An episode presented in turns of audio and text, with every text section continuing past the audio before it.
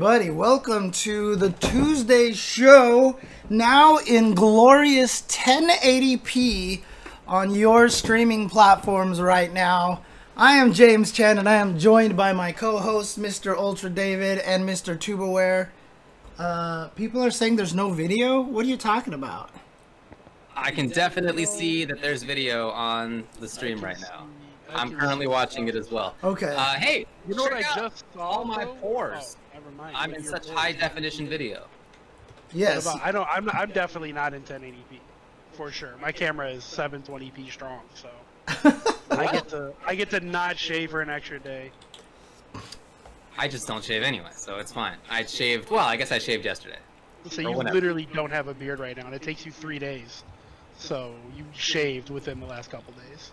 You're right. I shaved on Sunday. Uh, I've turned you up as loud as I can, uh, Tubo. Go for it. Like, move your microphone closer. Yeah, there you go. I There you need go. to eat my mic. Yeah, that- there you go. All right. All right. Well, welcome to the show, everybody. Thanks a lot for hanging out with us tonight, aka whatever other time if you're watching on YouTube. We're talking about these topics on the left. Yes, I got it this time. Nailed Um. Mortal Kombat 11 Ultimate, aka UMK 11.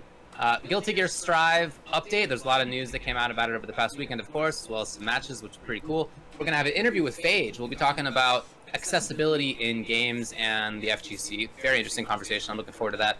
Uh, we're gonna have five five topics on, you know, should you upload other people's matches if they don't know about it? Is that something that's cool to do or not? uh, we're gonna have viewer matches, uh, viewer questions as we always do. A couple of those. We have a little bit of other game news. We do have some tournament results to briefly go over. There's some upcoming stuff, and then we're gonna just ramble on at the end as we typically do. But let's start with Mortal Kombat 11. Yeah, but again, before that, just wanted to uh, give a quick shout out and thank you to all of the people in the past month that have donated and helped uh, cover the new computer because that's what we have now running here and I hope it's glorious and wonderful and looks great for you guys and everything like that. Appreciate that very much for everybody helping out Okay, in that area. But I, I need to know something that's very important. Did the closed captioning pick up Dingleberry Platypus? It did. It did? It actually did. Oh, it's so good. I love it. I, I'm putting this on my stream. I have to now. That's It's too good. It got a Harry actually- Balzania and Dingleberry Platypus. Yeah, I That's can't believe it worked, but it did. Now, uh, just so people know, uh, this is going to be something that we're going to have on for every Tuesday show, which is a closed caption. Uh, if you want to turn it off, you can. You can mouse over the screen, and there will be a, a settings bar right over on top of Tubo. And uh, you can basically click on the settings and turn it off. So if it's something that you would rather not have on, so this is an extension that can be plugged into um, into Twitch so that the users have the options uh, to turn it on and off and stuff. And people are saying you're still really quiet, Brandon. uh, I mean, I've not changed anything on my end. I have you set to I have you set to outputting at 200% right now. So Yeah, I mean, I, I've changed nothing. Here, let me try. Let me try that. Let me see if I'm louder now. Otherwise, I'm out of ideas. talk loud. I mean, yeah, I, I, I'm, I, I feel like I'm projecting. yeah, there you go. Unfortunately, Brandon is a quiet fella and doesn't know how to speak loudly, but Yeah. maybe we can learn for this Yeah. episode. Yeah, that's me, all right. That's Tubaware. All right. Well, again, thanks to everybody for supporting James and getting the new computer, and shout outs to James for getting all this set up in just the last few days. The, the Yeah, computer thank you. came over the weekend, or just before the weekend, and he figured it all out. So, Yeah. nice work. I mean, a lot of All it right. was because I had gotten a new hard drive on my old computer, and I made sure that I set up that hard drive contained everything Ultra Chen. I don't know if people know this, but you can move your desktop to another folder. You can move your downloads to another folder. You can do all that stuff. So I moved everything Ultra Chen onto one hard drive. So as soon as I got this new computer, I just took that hard drive, put it over there, and everything loaded up just fine. it was wonderful. Nice work. All right. Well, that wasn't the only big thing that happened over the past week. There were also a couple of big video game announcements. Let's get to the first one over here on the side as we start the topic timer for Mortal Kombat 11 Ultimate. Kombat Pack 2 was announced, any chance you could put that up on the video feed? Oh, you want me to just uh Hey guys, watch this. James can actually do it now. It's incredible. yeah, hopefully, hopefully. Well, I mean, if if you can't, that's on you, James. That's not. we can't blame the computer anymore, man.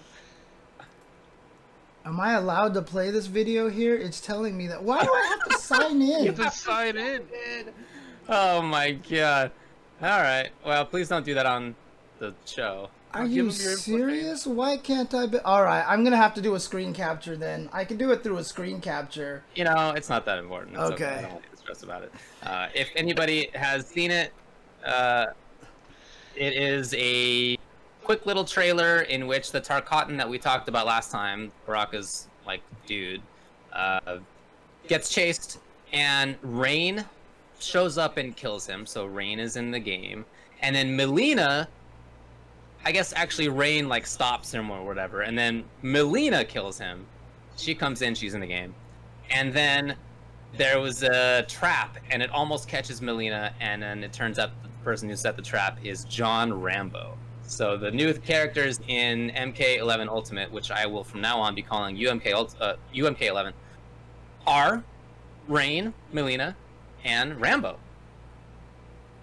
The scene has been asking for Mileena ever since MK11 was announced Yeah.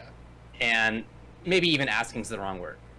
Some members of the MK scene have been vociferously, unceasingly demanding Mileena. And finally, she's in the game, which is cool. Uh, five people in the world wanted Rain, and congratulations to them. Rain, it's kind of cool though. I mean, he looks a little bit more fleshed out. I feel. And then Rambo, there were rumors that Rambo was going to be in, and he and he fits the bill of 1980s action flick stars that probably had a big influence on Ed Boon when he was like growing up in the you know, 70s and 80s. Uh, and I really feel like that's exactly the criteria that they use to decide who gets into uh, the game as a guest character. So those three. What do you think about those three? Uh, so I just want to say I told you so about Mileena. Okay. Yep. Yep. Um, What about Ash? I was very wrong about Ash. I was way wrong about Ash. Dude, you had a whole theory on why it was Ash. And you know why I had that theory? Because he makes way more sense than Rambo. I don't understand why Rambo's in the game. I really hate the decision. Uh, if I was an M- if I was an NRS player, I would be irate that Rambo got put in this game. I don't think he fits whatsoever. Wow. Okay. Okay. Why irate? Uh, there's way too many gun characters. It's supposed to be a martial arts game. When did all of a sudden Mortal Kombat become bang bang shoot 'em up, Call of Duty? I have Uh, I have so- news for you about Ash from Evil Dead. Listen, yeah, he has one shotgun. He's not sitting there with two guns in his arms looking like a MAGA wet dream, you know? Like, it's a whole different thing, man. I mean, I, I guess Uh, I, I don't know. There's only what are there? Terminator and RoboCop. RoboCop. Yeah. Terminator, shooting Terminator. Robocop, remember I paired them last week. I said it makes sense. Terminator versus Robocop was very much a thing in the 90s. So they're gonna bring in uh, Commando then next, right? yeah, They're like, gonna- I don't. That's. Uh, who goes with Rambo? He doesn't have an enemy besides the U.S. government. You know, like, what is his. Who is his enemy? I don't understand. uh, It yeah, doesn't fit to me. It's a, I don't it's know. a fair, a fair question. Yeah, I mean, like with RoboCop, where I had concerns that they would take a character that is like very, uh, that that makes a very interesting set of points in the movie that he is originally in, and just makes him into like, of just violent dude for, Yeah. for who has like no backstory and no reason, and in some ways they didn't do that. In some ways they made it clear that there's like more to the character, and in other ways, you know, he just does the same thing that everybody else does. He just shoots you, and he's very very violent, and he his fatality is like the same way that he died, which is like weird. It's just a weird choice. So I mean, I'm I'm a little concerned that they will end up doing the same thing with Rambo, where uh, you know Rambo in the first movie is quite a different character in some ways from Rambo in Yeah, later yeah. movies. And and same thing with RoboCop, right? Like RoboCop in Now, the first movie. you're versus, like, talking about- immediate RoboCop. you're talking- different. First movie, as in First Blood, right? Not Rambo. You're talking First Blood, or you talking Rambo? First Blood. Okay, good, good, good, good. Just making sure. Nobody, nobody calls the first Rambo First Blood. They always say the first Rambo. right? Anyway. That's what I've that's what I've always said. It's, it makes sense to me. I mean, whatever. So, so the, these these two characters have pretty different, like, variations of themselves, where they have motivations and they're interesting, and the movies are interesting, and and I'm not sure that that really came across super well with RoboCop, even though I play him and I really like him as a character. I'm a little worried about that for Rambo as well. Sure, sure. Yeah, I'm still just sad that Mileena wasn't killed in the trailer and was a troll. That's all. I'm, I just that would have been that would have been a sick call. Uh, I mean, you you you said that last week. Right? yeah, uh huh. I said that that's what they should absolutely do. That would have that would have been so. Yeah, And I, I'm- I'm with you. That would have been super dope. and I'm really sad that that's not what they did because I think that would have been hilarious. I did like someone in the chat suggesting that Jean Claude Van Damme as Guile should be added to the game, and I think that would actually be kind of funny. Uh, Specifically, Jean Claude Van Damme as Guile. Yeah. whole Guile. character select And name, they have yeah. to take the the sprites from Street Fighter, the movie, the game, yeah, and put them directly in MK11. because see, then then then Guile would be, and we would have the crossover that we've always wanted, right? So Street Fighter cross uh, Mortal Kombat, but Well, in a way, Jean Claude Van Damme's already in the game, as you know. Yeah, good old Johnny Cage. Good old Johnny Cage. oh, that's true. so, as far as Mileena goes, I agree with you guys that it would have been hilarious if she hadn't come back, or if she had been, if she had like shown up and then like D'Vorah ate her face again. it would have been very funny.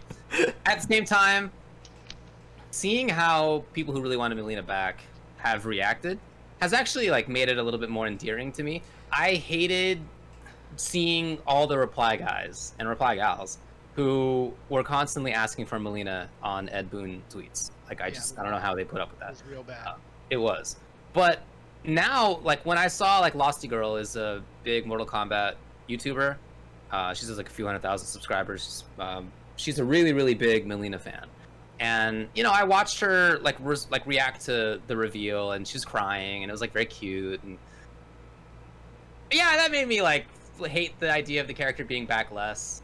It just I am glad for a pretty significant part of the MK player base that their favorite character's back. Like it's not a character I care about, but I guess that's cool that they are feeling happy Mhm. about it. And I like that Mileena. She looks weird. She, like her face is really weird looking, and I like that. I think that's super cool. Like she's supposed to be a mix of human and Tarkatan, and in the past sometimes they've just they've had her face like an MKX. Her face is just like a human face that has like little side jowls of like some weird fangs. But this one is just her whole face is like just real weird, super gross looking. And I think that's at least interesting that they've gone the route of like, what's the weirdest thing we can do with this character? Like, make her look gross. And I think that's it's very Mortal Kombat to me, so I, I like that at least. Yeah. No, I mean obviously it's good to have people get their characters back. Which reminds me, actually, there might be a topic that I want to add just on the like as calling an audible to to the five five matchup. Just remind me about that. That's kind of very related to this topic. I mean, just actually. just put it in the run of show. I don't Oh, know if you're, if you're thinking about it. Sure. Uh, so Mileena, like maybe could be more interesting. I guess we'll see. We don't know anything about her playstyle. I, Katana already has some of the stuff. Katana already throws sides and already has the teleport. Yeah. So I don't know. yeah, I but mean, I'm assuming that she'll have all her classic stuff, the roll and everything. You know. I don't know though because some characters don't have their classic stuff. At least not in all their variations. Man, like how wild would it doesn't have slide in all of his variations. Johnny Cage doesn't have the arcing force ball in all his variations. Baraka doesn't have chop chop in all his variations. Like there might be some changes there. All right. Well, imagine they put out Mileena, right? All this complaining, they put out Mileena, Alfred and then they put out this ver- a version of her that no one likes. Everybody hates it. That that would be that would be the ultimate like Ed Boon troll, I think. It's than- definitely possible because when Katana launched, there were a lot of Katana fans out there who are accustomed to a playstyle that existed for her in MK9 and in MKX, and at launch MK11, you just couldn't do it. It just wasn't you know, an option. Like they changed her right. enough that, that you couldn't do that, and there were people who were in their feelings about it for sure. Yeah, I mean, dude, I, I would. I mean, I have been. I've experienced that with a character very dear to my heart when they, they injected him into Street Fighter Five. But that's It's very interesting story. because like I feel like as like in in a weird way, be, even though Street Fighter's been around the longest and everything like that, and you know it has iconic characters, you Street Fighter has really trained people not to worry about that. You know, because like when we got the third strike, Ryu and Ken couldn't cancel their sweep. You know, Chun Li was just like a completely different character in in Third Strike. Uh, she wasn't basically the same character at all, and you know, uh, it's just that's why like when Five came out and Dhalsim was different, like he didn't have a straight fireball anymore, you know, and I was like, this is so cool, you know, like I, I'm mad that Cammy plays the same as Street Fighter 4 Cammy. I wish they had changed her so much because honestly, Super Turbo Cammy has never existed again. Like that, I've had to get used to that and so I actually don't mind it when they really tweak characters, and I, I find it fresh and exciting. But I know a lot of people don't necessarily feel that way. Well, I agree with you. I like seeing new stuff, and characters that I played in MKX, I played Kano and Kotal. They played really differently in MK11, and they're not bad, and they're not even uninteresting, but they're different. And so I was like, oh, okay, that's cool. I'll try out Baraka or like whoever. Like I went on a little jaunt, you know. That's totally cool with me. But I also know that some people aren't on board with that. So, you know, whatever. It's fine. We'll see how they play. Rain, like I said, I knew maybe two Rain players in the world in uh, MK9. and uh, he was, in my opinion, just like a real forgettable dude. Like, is he, he, the, is, just, he was just purple ninja. Is he like, the guy? He has, but he's the guy who can kick you around the world, right? He has he has round the world kick. Yeah, yep. he has round the world and kick, which is like the coolest thing about Rain. absolutely, it's been the coolest thing about it. Yeah, yeah uh, and he has like he can put you in a water bubble and then yeah. he gets a juggle out of that. Like he has lightning strikes. It's, which is just basically the same thing as katana know. catching you with the fan you know and stuff like that. Oh, but it's capture state. Round yeah. the world kick is important so as long as he maintains a round the world kick i think we're fine so. I actually don't know if he will because you can't use in competitive. Yeah that actually it might be like that Shao was Shao. Uh, Shang, Shang Tsung, yeah. already has a variation that has the ninjas in it, and he has Rain's round the world kick right. in that variation. So who knows? Who knows? We'll see. But at least the like looks of Rain, it's not just purple ninja anymore. Like there's a little bit more to it, which I'm happy about at least. Dude, this is this like this whole conversation where you're I sitting feel here super enthused. Talk. Oh, okay, okay, okay. feel all right about it, I guess. Yeah, I mean it's it's like it's like how I'm now a Baraka main, even though I thought Baraka was like the bummest, most throwaway character in fighting games for like 30 years. Uh, but in MK11, I like what they did with him, so I'm open to that possibility for Melina and for Rain. Okay. We'll okay. Wait, why do you think Baraka was that bad though? Like, he's not that generic maybe not generic. Just, I mean, certainly not as generic as like the fifth ninja, like the purple yeah. or see, black ninja. I can't wait. See, all I'm anticipating right White now ninja, is gray ninja. David talking about how he's willing to give Rain a chance and he likes the way Mileena looks and everything, and then he's just gonna spend all this time talking smack about Giovanna, and I'm gonna be upset about that. Yes. You're for about 15 minutes, and that's gonna be the discussion. Because that's not gonna make any sense to me at all whatsoever. But that's gonna be the discussion very soon. Uh, you know what? We'll, we'll see what's up with these characters. We don't know too much yet. We do know I couldn't believe this. That Sylvester Stallone is actually the voice of Rambo. That's cool. That is true, yeah. That's so cool. Good job. Good job to that. So Rambo says one line or maybe two lines in the trailer, and when I heard it, I thought to myself, it's too bad that they didn't get as good of a voice actor as the one that they got for Terminator. it, was, it was like this whoever did this line doesn't know how to make it sound like Rambo at all and then it turns out to actually it's literally Rambo. Well, you know, you know that it's a true story that Charlie Chaplin got third place in a Charlie Chaplin uh, imitation contest, right? Really? Yeah, it's a true story. He actually entered a Charlie Chaplin look-alike, you know, contest, and he got oh, third man. place. That's mm-hmm. great. I, I, but I mean, think about it. Back then, it's like people had a device in their pocket that if they Googled Charlie Chaplin, pictures of him would come up. Maybe Fair people enough. didn't really know what Charlie looked like that much. He was a famous movie star. Everyone saw him in the movie. Sure, sure, but they you think their 28 grain film or whatever it was is in high def? Like that's something kind of right. blurry, man. God You're damn, right. dude, Jesus. That is a very funny story, though. Yeah. uh, as far as more info about Ultimate, uh, it's going to come with a Time Warrior skin pack for a few of the characters. It's also going to include all the previous skin packs. It will have crossplay between PlayStation 4, PlayStation 5, Xbox One, and Xbox Series XS. That's cool. Which is great. they've been testing that feature, something you've had to turn on for a while now. How how much does it cost? How much does it PS4. cost?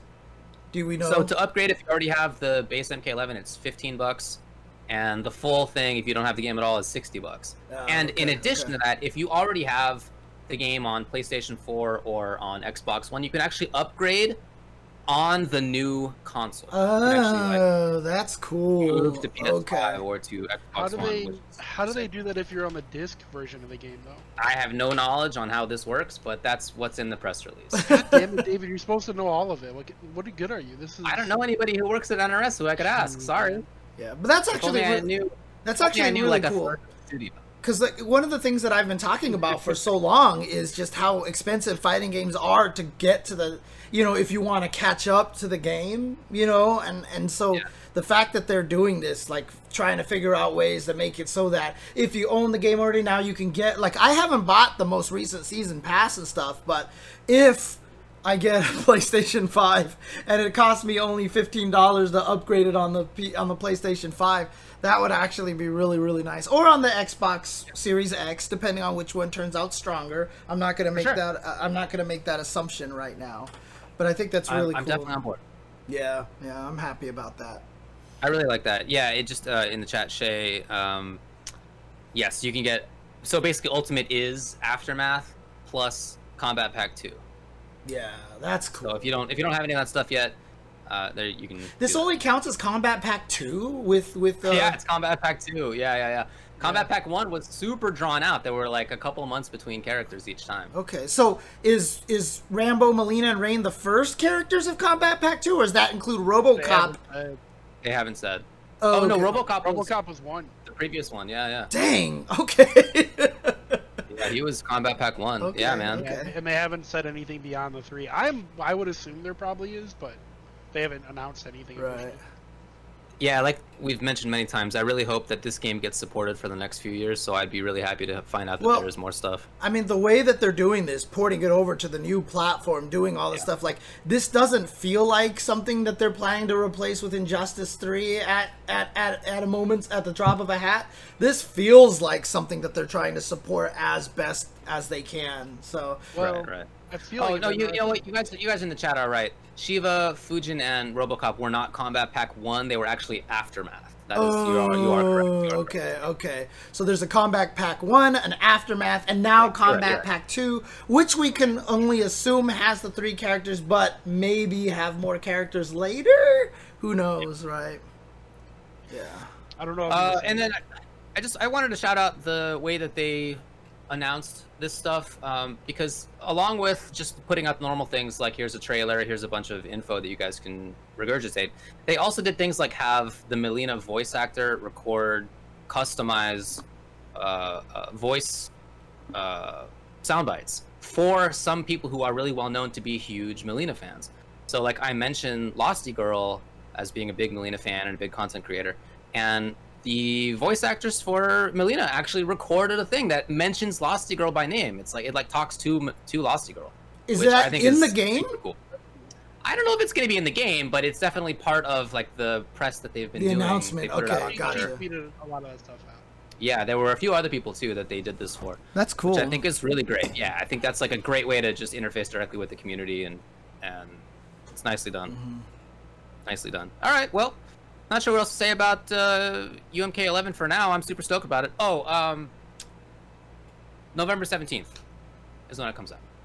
Cool. Okay. Not too long from now. If the U.S. is still around, two weeks after the election, uh, we'll be able to try it. Uh, It's a uh, crapshoot, man. We'll find It's out. crapshoot. It's crapshoot. uh, All right, all right. Uh, it looks like we may have actually accidentally set that to a 30 minute uh, time. So let's move on to the next one. what was it supposed to kill- be?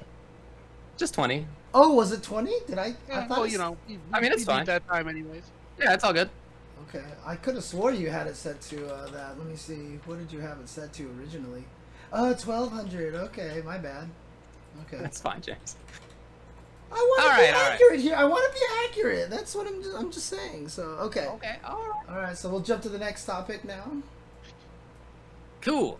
Let's talk about Guilty Gear Strive.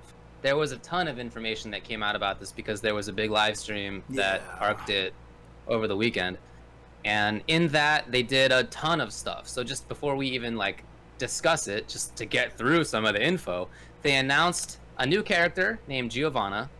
They announced, well, they basically teased Anji, right? Anji is going to be in the game most likely. Uh, they said that there's an open beta coming in early 2021. They are going to have 15 characters at launch. There are going to be uh, there's a season pass. That season pass will have five more playable characters, five DLC colors uh, for everybody, two more stages, more story chapters as well. There sounds like they're going hard on the story stuff. There will be a story mode. Um, there are different editions. So there's normal edition, which is 60 bucks. Doesn't include season pass one. Releases April 9th. Deluxe edition does include season pass one. Is $85. Releases April 6th and Ultimate Edition does include Season Pass 1, also includes digital soundtrack and artwork and more colors, and is $99.99. And that also releases April 6th. So there are these two release dates basically Deluxe and Ultimate April 6th, Normal Edition April 9th. However, the final two characters, Anji and whoever else, uh, are going to be not playable until April 9th. Um, so even if you have the mm, like other okay. stuff it's not going to be you're not going to get the whole roster until that that moment at the end. It's interesting because what does that mean the the, the, the season pass is going to cost right? That's $25 right there extra for the one version into the deluxe version. I guess season pass will probably be 30 so you'll save $5 maybe? I don't know. Maybe or maybe you don't save anything at all. Maybe it's just 25 bucks and they just package it together. Yeah. It, i'm not sure. Um, and then was there any more just straight up info announced? I think that actually might have been well, it that we just blitzed. Oh, also there's a PlayStation 5 exclusive multiplayer battle mode. Oh, that's so, right. I mean, I don't know what to make of this, but they showed a brief uh, set of footage of it. And yeah, sure enough, it looks like there's four characters on the screen at once, and maybe two of those are assist characters or whatever? Is it MK9 assist mode? Like I don't know. I don't or is really it actually a four-player thing? or is it just is or something? Yeah, it, yeah. Sounds like, it sounds like a four-player game mode to me. Maybe yeah, like we'll uh, see. Just make they just they just add Isuka mode in there. right, right, yeah. Oh man. Yeah, I don't know. That is PlayStation 5 exclusive, so PS4 yeah. won't have that. Only way it would be accurate is if they had a button for turning around. right? Yeah. Oh man, what an what an idea oh man. All right, all right. So, I guess let's talk about Giovanna first. What do you think about this fantastically designed new character, everybody? Um, I don't think she's wacky enough for the Guilty Gear world. I think she's kind of like I'm thinking like maybe like a Street Fighter world. I'm like, oh, cool, she has a ghost dog and she do stuff with the ghost dog, but in the Guilty Gear world, it's very like so. like this dude is strapped to a bed. He has like a walking bed. That's how he lives. I don't care about your ghost dog. Like it's that's very standard in this world. So yeah, Faust yeah, is like I, a dead yeah. zombie or something. Like he may have shot I mean, himself in his own bag in his head. Like and then there's right. this character who's just like she just has suspenders. Like I don't understand it at all. I mean, like yeah, it's very very out of place. I said that she's extremely grounded for a Guilty Gear character. The only thing very Guilty Gearish about her is her shoes. That's the only place that has excess belts.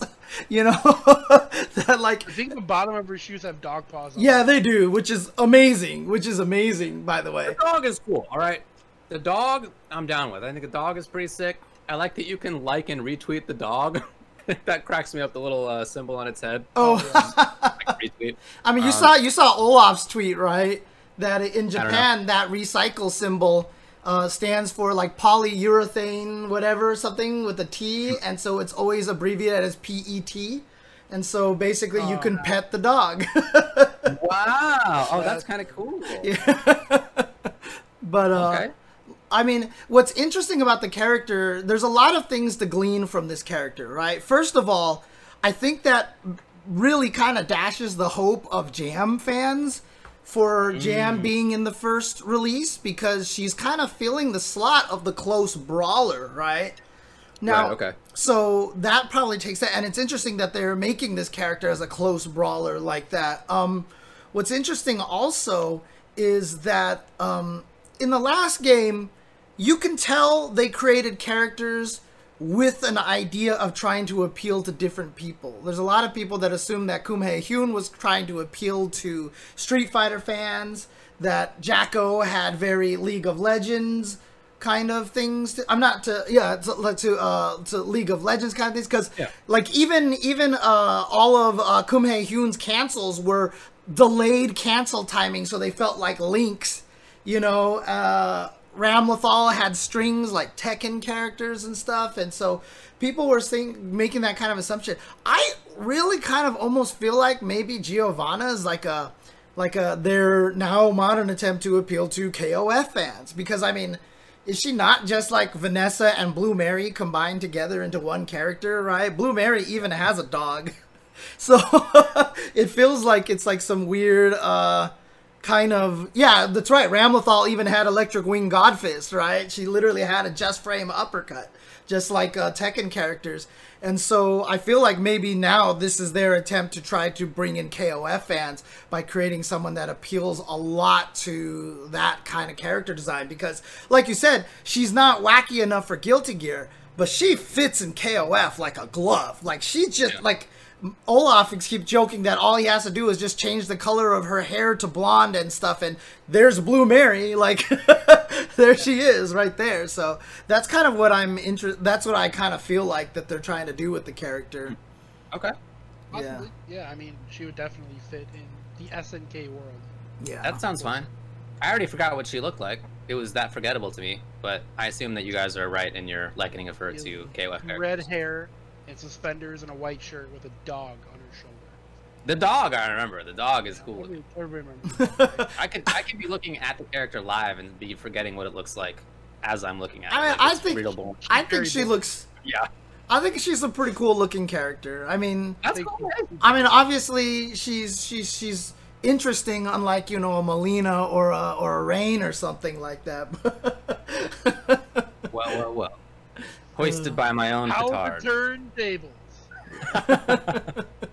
no, Uh, yeah, I mean, anyway, like it's it is cool to see a new character in there, and I I was happy to see what I assume is going to be Anji. I think everybody's just assuming it is. yeah, Uh, just hopefully it's Well, I mean, correct. they, they, they literally showed the character. It is Anji. yeah, it is. What if it's what if it's Kunimitsu's daughter? What if it's Anji's son? What if Anji shows up in the next trailer and then Rambo comes in and shoots him up, and it's Yeah, actually seriously. Rambo? or I'm What sorry, if John Rambo's in Guilty Gear. what if Elphelt came in and shot shot up Anji? no, but like I think it's actually. Anji is dead. I'm glad. I'm really glad Anji is in there because Yeah. you know, in that troll sense, when Axel's reveal came out and they showed the butterfly, Yeah. and then it turned out to be Axel, that was kind of messed up.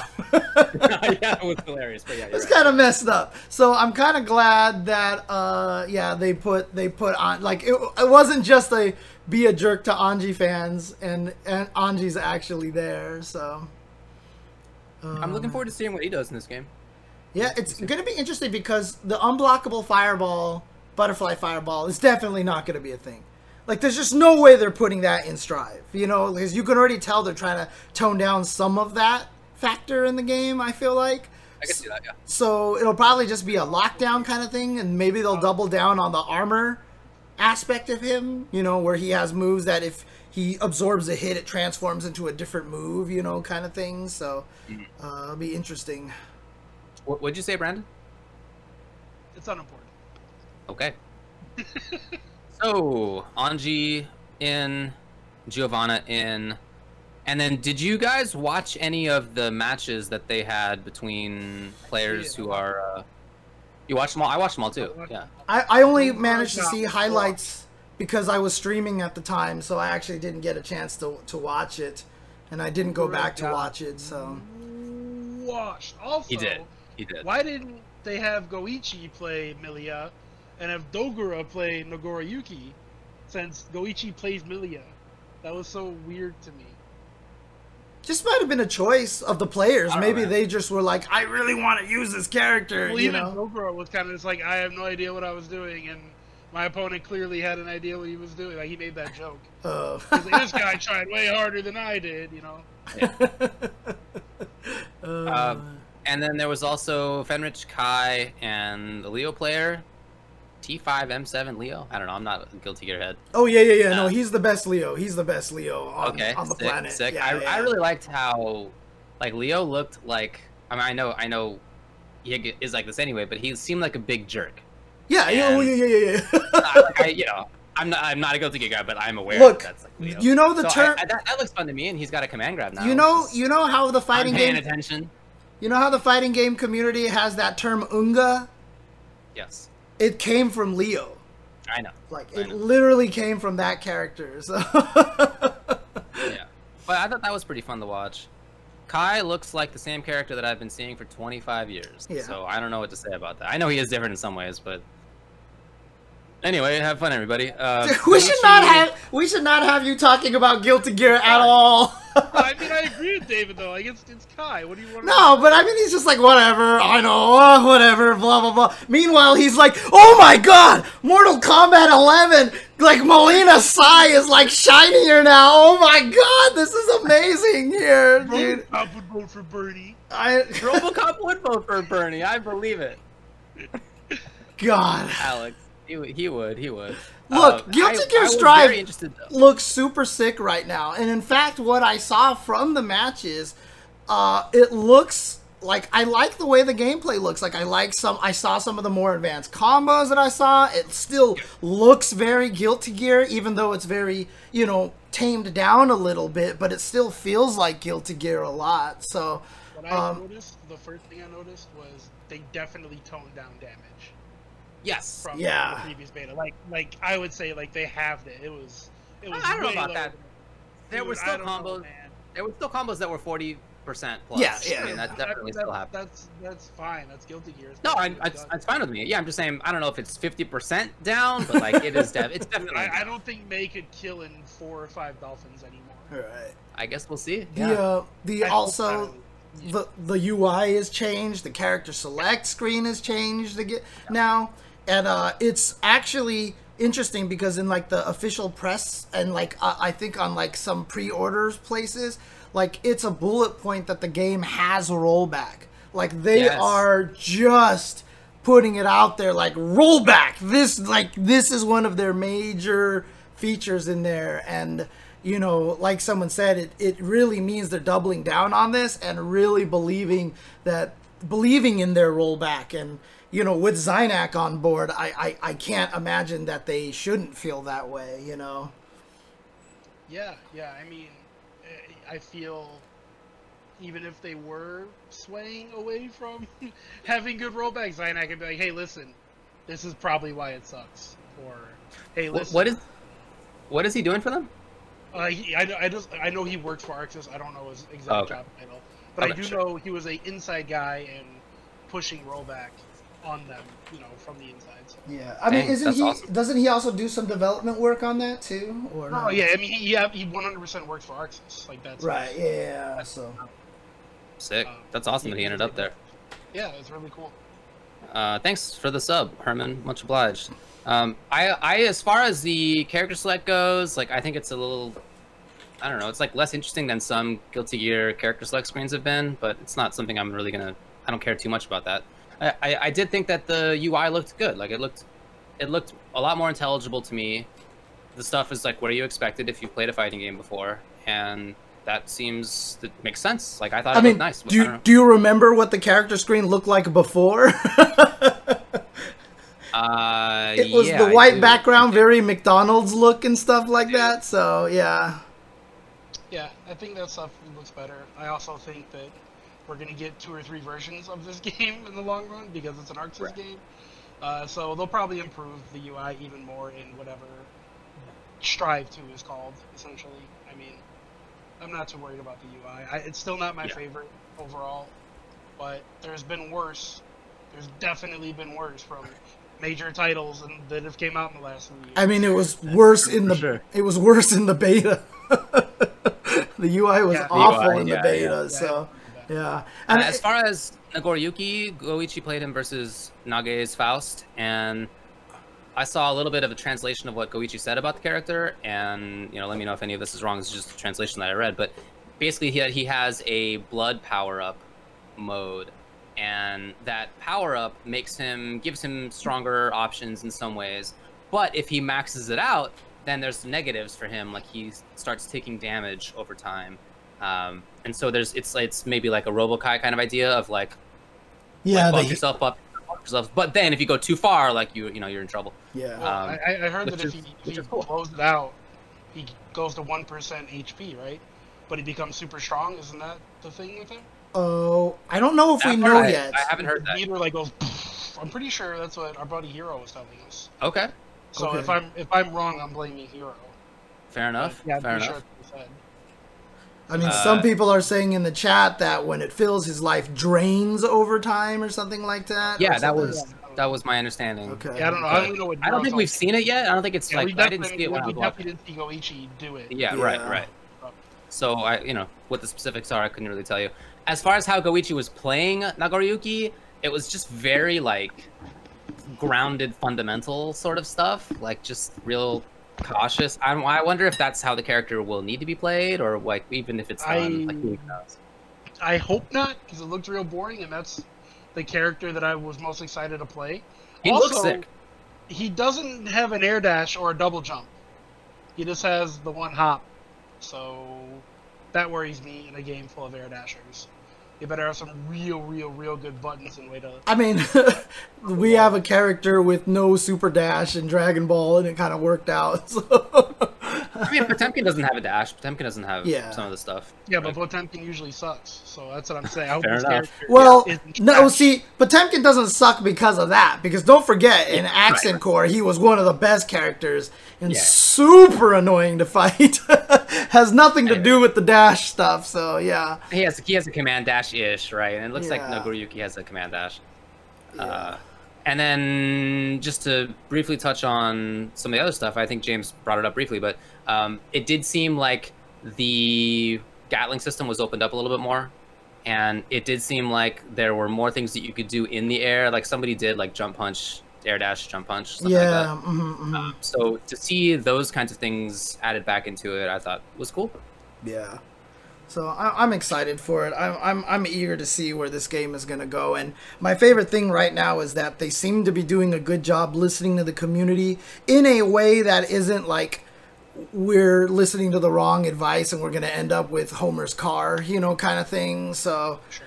it seems like they're doing a good job with that. And uh, I also feel like that. Uh, I I don't know why something in my gut, and again, I have no extra information, so don't anybody quote me on this. But I feel like Bridget is gonna be the last character. Like I feel like that they were gonna save someone like Bridget for the last character, or they're gonna save Bridget for DLC to try to make money. But bringing Anji back shows that they're trying to bring back some of the characters that haven't shown up since, uh, you know, that didn't show up in Xrd, and I think uh, Bridget would be a good one. So in one of the materials that they've put out, speaking of story mode, it says the trials and tribulations of the series' heroes and villains will finally be resolved. Discover the astonishing truth awaiting at the end of all things. Is this the last gear? And also, are there characters that you think I don't know gear story, right? But are there characters that you think could be in the game based on the idea that this may be like where they're Huh. trying to wrap up stuff story wise? That's a We good question. back I mean, th- I feel like that means like Elphelt has to come back. Valentine uh, might come back or something like that, but I don't know. It would be interesting. I know, I know they're making a big deal out of the story because they're also re- re- releasing a bunch of like catch up on the story stuff, you know, uh, Yeah. because the story's like 18 hours or something like that. So, Yeah, I don't know. I know zero about Guilty Gear lore, so okay. I'm just excited to play the game. It, it looks really fun at the moment. You know, the I Guil- definitely agree. The guilty. So someone asked, do the Guilty Gear games have good stories? They have stories and very very long stories. it's very anime though. So like you just watch it and you're like, okay. this power thing. Here's these weird people who are hiding in this room who are like in shadows and they're like secret society. Here, oh my god, the gear is super power. Oh, this thing exploded. Like that's kind of the story to me, and I'm I'm not sure. Like I watched all of uh sign story, and I don't think I could sum it up for you at this point. So I didn't hear the word good in that whole summation. yeah, Yeah. Just to con- point out. convoluted is a good way to put it. That grinning Oni says so.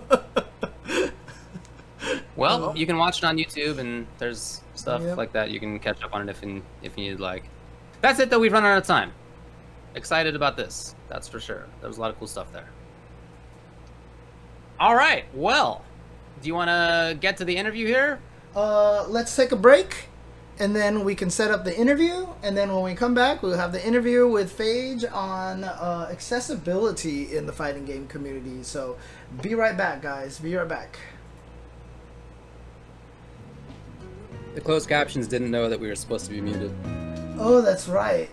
I always have to remember about that.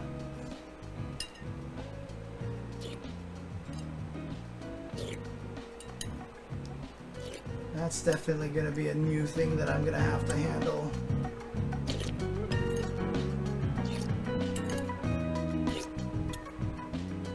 How's it handling your slurping? Oh, man. Is it putting slurp in the chat in the closed captions? Oh, that was some tasty slurping. I know, I appreciate it. Ooh. All right. Well, I'm good to go.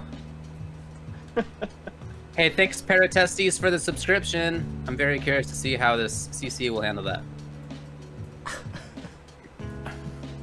Dude, I got hairy balls on you. it did. this thing is masterful, alright? So, why did it get paratestes? Mm, it didn't get Paratestes. Okay. Oh well, it, I mean, kind of. kind of. I mean, did it spell it fully out, or It sure did. It sure did. Okay, awesome. And of course, you know, we're talking about two of the testaments in Guilty Gear, right? So, you know, there's Testament, and we're just talking about a mirror match. Clearly, pair of testes, right? So that's what we're talking. About. I was talking talking about balls, James. So you were talking about Kum Haehyun, right? Oh. Throwing out the, the, the fireballs. Family show. God. The fireballs. Don't be weird. All right, let's come back.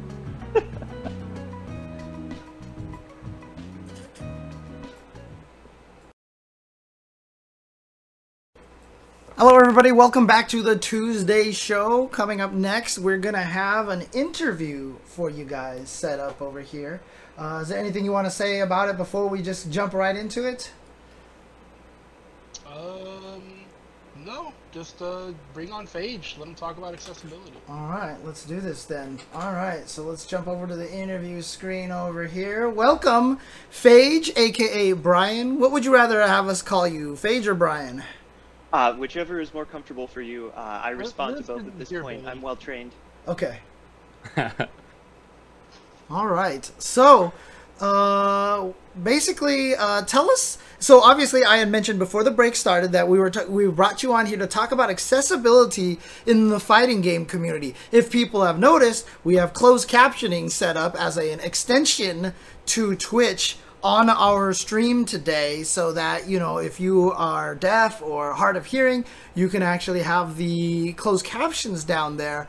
And you know this was something that i wanted to do and i had already been trying to figure out a way to do it. And so it's actually very fortuitous timing that we have you on here brian to talk about accessibility. So uh, let us know like, like tell us what you kind of want to go over and cover Yeah, sure. Um, so before I jump into talking about any of the specifics, uh, it's important to establish that when you're talking about accessibility, there is only so much expertise that someone can gain academically. Uh, at the end of the day, when when discussing accessibility, it's the concept of breaking down specific barriers to access that uh, arise as a result of disability. And Mhm. so the true experts on any given barrier are going to be the people actually experiencing it. So as a result, I've I've absorbed a lot of information from uh, a number of different people, and I'll, I'll mention a few of them in a moment.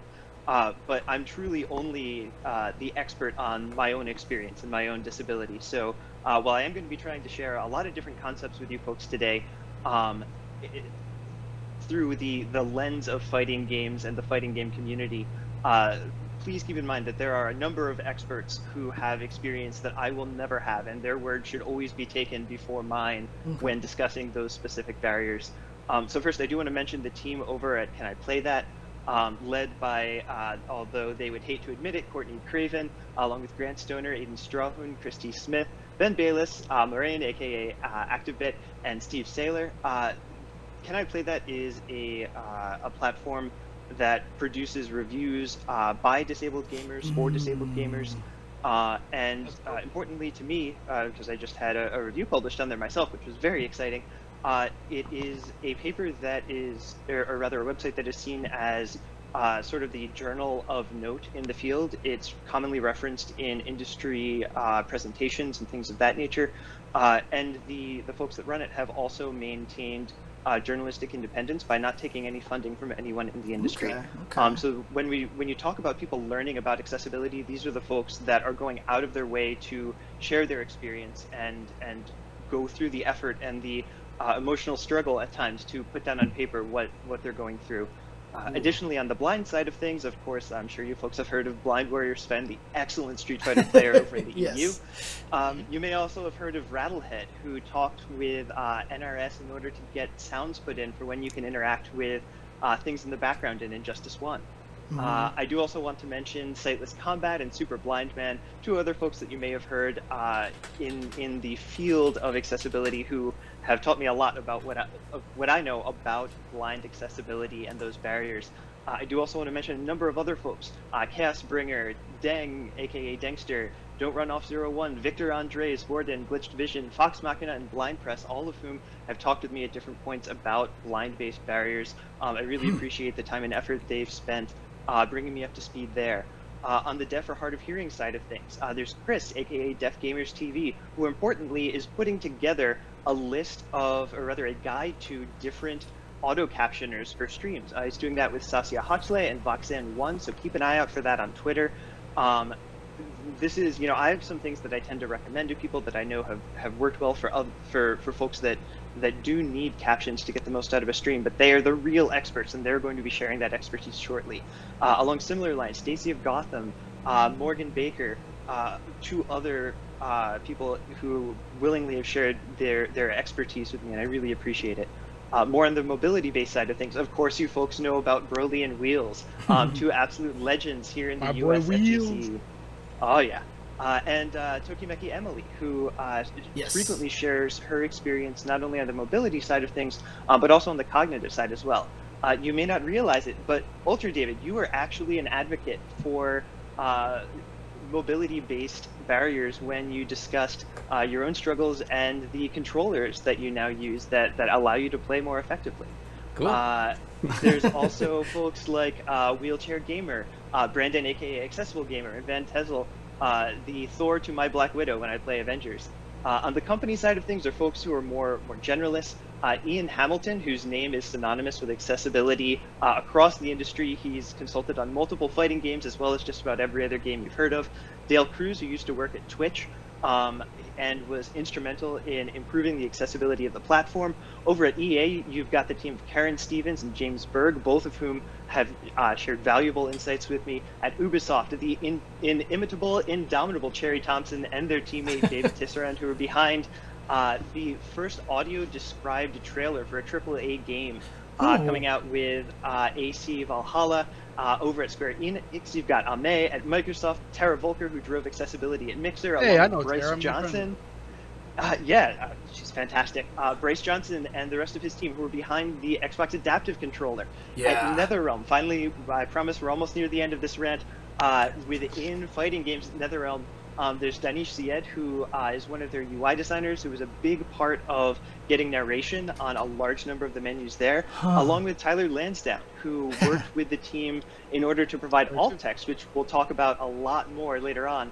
Uh, for uh, all of the tweets that are going out from the NRS accounts. And finally, at Capcom, uh, Carolyn Dow, who I know has gone out of her way repeatedly to advocate and, and teach about the use of alt text to the social media team, as well as working with the production team in, in order to make sure that the CPT online events were being broadcast in stereo. So those are the folks, those are the Oh. giants whose shoulders I'm riding in on Oh. here, right? And I'm just hoping I don't screw up too many things um, a- as we move along.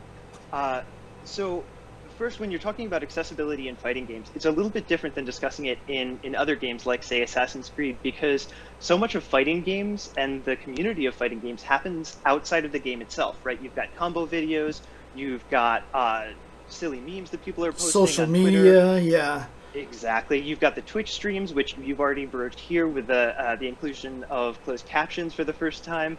Um, there's this entire environment around the game itself that also needs to be interacted with in order to learn how to play the game in the first place, find an appropriate opponent, uh, compete uh, uh, on the world stage, right?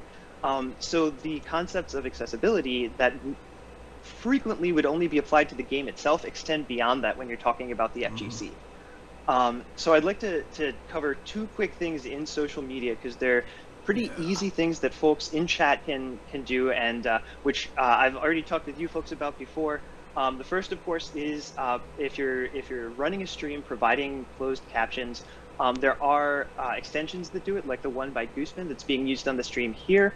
Uh, Yes. that works with any streaming uh, software that you're using. There's also a plugin that you can get for OBS by uh, a gentleman by the name of Rat with a Compiler, uh, and he uh, actually leverages the built-in uh, captioning tools that are present in the Twitch player. It, it can support captions. It's just you need to provide that captioning stream along with your video and Mm, audio. Right. Uh, and that works. That's OBS specific, but it works quite well. So if, if anyone in chat needs to get one of those up and running, definitely let me know. well, Uh, is, the other is, oh, is yeah, there go any way that we can contact them for potential like uh, features or uh, you know enhancements or anything like that? Yes, absolutely. Uh, so Gooseman's uh, Twitter is Talk to Me Gooseman. Um, Okay. Uh, I, I'll tweet it at you once we're, we're done here so that you can find him directly. Uh, obviously, his extension works great, and I believe it's one of the ones that uh, Deaf Gamers TV, Chris, is going to be mentioning in that upcoming guide. Um, I believe there's also a testing mode for Talk with a Pirate Day where you can have everything translated into pirate Yeah, speak. yeah, I can do Uh-huh. that. I can actually do that. Uh, it's it, it was one of the options that I was able to click, and I did not do that. So, Oh, re- oh. you want me to do that So- right now? I can actually turn it in, turn it on and see how No, it no, looks. no, don't do it. Don't do it. Okay. Don't. I know there are some folks in chat who are re- relying on the caption, so it's probably best that we don't. But Yeah. uh, if you're doing a meme stream at some point, it might be fun to play around with. Uh, and so the other side of, of the spectrum, of course, here we're, we've talked about something that helps folks that uh, are, are deaf or hard of hearing. Uh, for folks who are blind, it's very helpful to take into careful consideration the audio balance of your stream, as well as to provide descriptions of any images that you're posting on Twitter or in Discord. Now, on Twitter, there's an option called alt text, where when you're typing up your tweet, you'll see a little line down underneath the image you've attached that says add description. Mhm, You can mhm. type in a description there, and when the screen reader that these folks are using to read Twitter gets to the image, it'll read your description instead of just embedded image. Yeah, That's Uh, so do cool. I didn't realize. yeah, Yeah, it's for images and for GIFs. Um, so it works for both of those right now. Will do. Uh, yeah. It's Now, something that I've been I've I've had someone mention that to me, and I've been trying to type in as many alt uh, descriptions in there, and the and Awesome. it, interesting so that people know this. I mean, it's like a thousand characters. So like sometimes Really? Okay. sometimes when I put in alternate descriptions, I even just like type in a bunch of extra jokes in there and stuff. But I know for a while I was just like posting up all these Teppen pictures, and it was probably boring for me to just type in a picture of a windscreen with me at this rank like seven thousand times.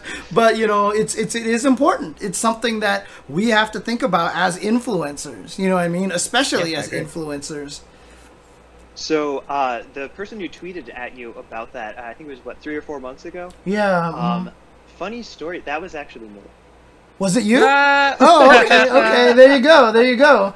I couldn't remember who it was, but there you go. It makes a lot of sense. So, Small world. One That's thing great. to keep in mind with this, though, uh, when you're when you're thinking about posting in Discord, alt text doesn't yet exist there. So if Hmm. you're you're posting an image or a GIF in there, you've got to type type out a separate description in order to make sure that blind folks who are reading reading through the chat know what's going on. Um, I do want to skip back over to uh, the idea of sound balance real quick. Uh, it's important not only for tournament streams but also for combo videos. So uh, when someone who is blind is watching a stream uh, or playing the game for that matter, they're relying heavily on audio cues in order to determine what's going on.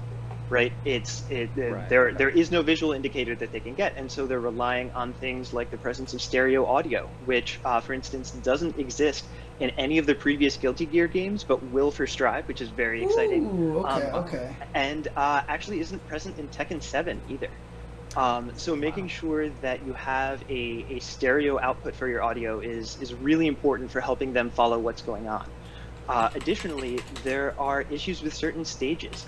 So uh, just about every stage in Street Fighter, other than the grid, has some sort of background audio going on Mhm. uh, and and as a result, there it, it is more difficult to catch audio cues in the game. Um, there are also some things that we can see visually that are missing audibly. For instance, a regular counter hit.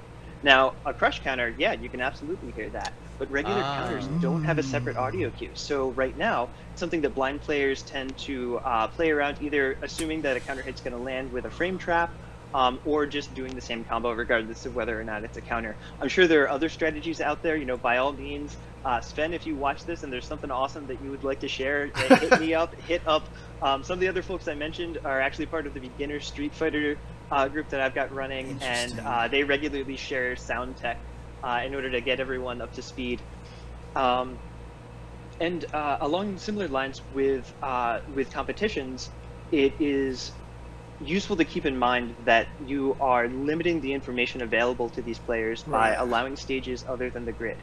Um, which, of course, if you've got someone who uh, is is playing well, as m- obviously many of these players do, you don't want them to to be playing at a disadvantage uh, as a result of the stage that's being. Dude, I, I'm, I'll tell you right now, that Guile stage, even as you know, someone who can see, when that stupid airplane shoots the machine gun every single time, I always feel like something happened. Like every time it happens, I'm always like, wait, what's going? Oh, wait, it's the stupid plane in the background again. so, Absolutely. Uh, and and I mean there are issues with that that vary a bit from game to game. There are stages in Mortal Kombat that are better or worse. In general, training stages are the way to go, just because uh, number one for folks that have limited vision, they tend to have the highest contrast. So that in stages where there would be visual cues lost that might otherwise be accessible, training stage usually makes those work the best.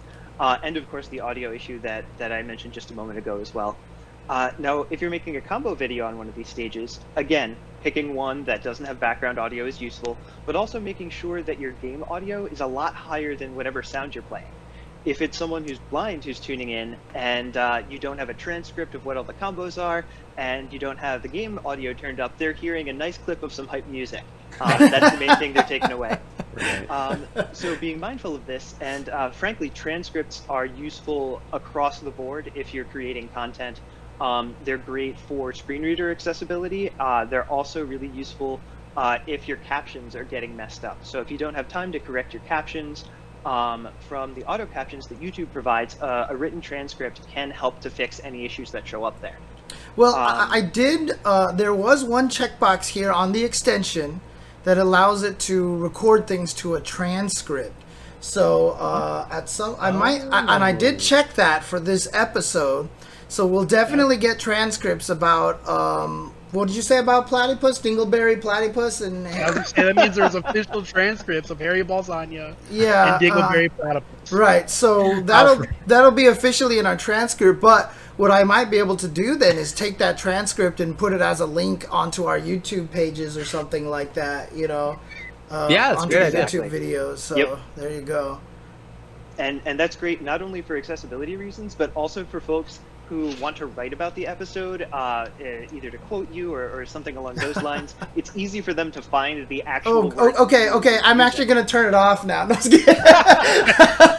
No, quick james can you tell us about that famous tweet real quick Uh, you mean the Sigma nuts cat butts, right? That's the one. That's that's. absolutely yeah. absolutely. um, so uh, we've talked a lot about uh, some issues that rise up around uh, visual and audible uh, accessibility barriers in fighting games and around fighting games. This is not an exhaustive list, right? We haven't even mentioned things like uh, menu narration, where a lot of the narration that exists, for instance, in Street Fighter V, happens after you choose a selection rather than before. And practice modes uh, across the board don't have narration. So, for instance, the Mortal Kombat 11 practice mode, um, there's actually a, a 10 page written transcript of every option on every menu Oh, in that guide that folks can access with a screen reader in order to try and set up what they're trying to get get to Wow. happen. Dang. Um, and uh, along similar lines, with a lot of things like uh, the built-in tutorial tutorials in Mortal Kombat, uh, they're not accessible. Um, things like optical character recognition uh, don't work particularly well, and they're not narrated. So for for uh, blind players, they rely on guides they can find that are written out that have uh, frame data associated with them or uh, provide different combo routes. Uh, all of the frame data that's included in NRS games, which it's fantastic that they have it built in, but it's not accessible to folks using a screen reader. Um, now, on the other hand, on, on the Capcom end of things, of course, we don't have frame data that's in the game, but we do have folks like uh, Dark Onion and his team who have built FAT, right? And uh, I bring that up specifically because that team has actually uh, worked with a number of blind users so that the next edition of FAT will have much better screen reader Ooh, accessibility, cool, especially on the mobile app. So yeah, I'm very excited about that. I know uh, some of the folks in the chat actually contributed to that. Uh, Oh, awesome. Nexter and cool. uh, and uh, Don't Run Off uh, were, are both a part of that testing team. Uh, so I'm very excited to see that coming. It it should be phenomenal. Um, so uh, I, I do want to move on because I, I know that your time here is limited. Of course, I could go on and on about the, the different aspects that these folks have taught me about visual uh, accessibility and audible accessibility for another hour at least. Um, but I want to try and uh, hit on some of the things that you might already think about accessibility um, in in Street Fighter and and see what you have right and what you have wrong and see if we can correct any misconceptions that exist. So if I were to say, okay, I have uh, a new player who needs a character in Street Fighter who is accessible, um, who would come to mind and why? Ed. Oh, okay. All right, and Ed, why do for you sure. say He has easy. He has easy inputs. Uh, so what do you define as an easy input? Uh, I mean, just hitting three buttons, right? Right. So for his Psycho Upper, you've got the three button option, um, or two buttons or three if you want the EX. Of course, the kick is the same way. Um, what about uh, his uh, one, two, three? Right. That's a, a mashed input, right? right. So you're Yeah. thinking, okay, you know, if there's someone who can only use one or two fingers, that might work out really well. Because they've got access to multiple different specials, all using just these one or two fingers. hmm Um, however, there is a difference here between accessibility and approachability. Right. So, Yeah. uh, approachability Okay. is the concept of a character who you can look at their, their combos or their input list and it's not intimidating, right? It's easy for someone Right. that doesn't have a lot of experience in the genre to pick up and go with it. Um, whereas accessibility is specifically on the basis of access barriers. So, as I mentioned, Ed is more accessible for uh, a, a certain group of disabled players. Um, however, he's actually not accessible to me because Mhm. I can't mash buttons. Um, it causes extreme pain and rapid fatigue. So I can't do his one, two, three move. I like I physically can't do it. Um, along similar lines, you know, Honda, I can't do the slap. Right. Um, Chun, I always have to do the quarter circle inputs. Sure. Um, Yeah, because So- I, I I was thinking someone like because I say this about uh, Cammy in Street Fighter Five a lot. I feel like she's very straightforward, kind of basic, doesn't have any like crazy things. So would that actually make it easier to turn her into a more accessible character? And again, it, it's going to depend on the end user, right? Accessibility is defined by a Right. specific person's barriers. Right, So okay, what's accessible okay. for one person may not necessarily be for another. And there's also the concept of accessibility not as an end point, but as an ongoing process, whereas additional things are discovered, uh, barriers that initially were brought part of the way down. So, for instance, for me, no matter what, I get fatigued faster than other people do. It's neuro- neurological issues in my hands. But if we, uh, so so a character that's accessible to me is still less accessible than to someone with fully healthy limbs because Mhm, mhm. uh, the, uh, they don't have the, the nerve issues that are causing me fatigue. So there's uh, always a soft barrier there. Right. Now, if there were a way to uh, produce inputs for a character that didn't require me to move any of my anything that was connected to a muscle, that would make it more accessible to me, right? If I could just Right. use my brain. Right. But that's not that technology that exists, so it's not Yeah. something that we can use to improve accessibility yet.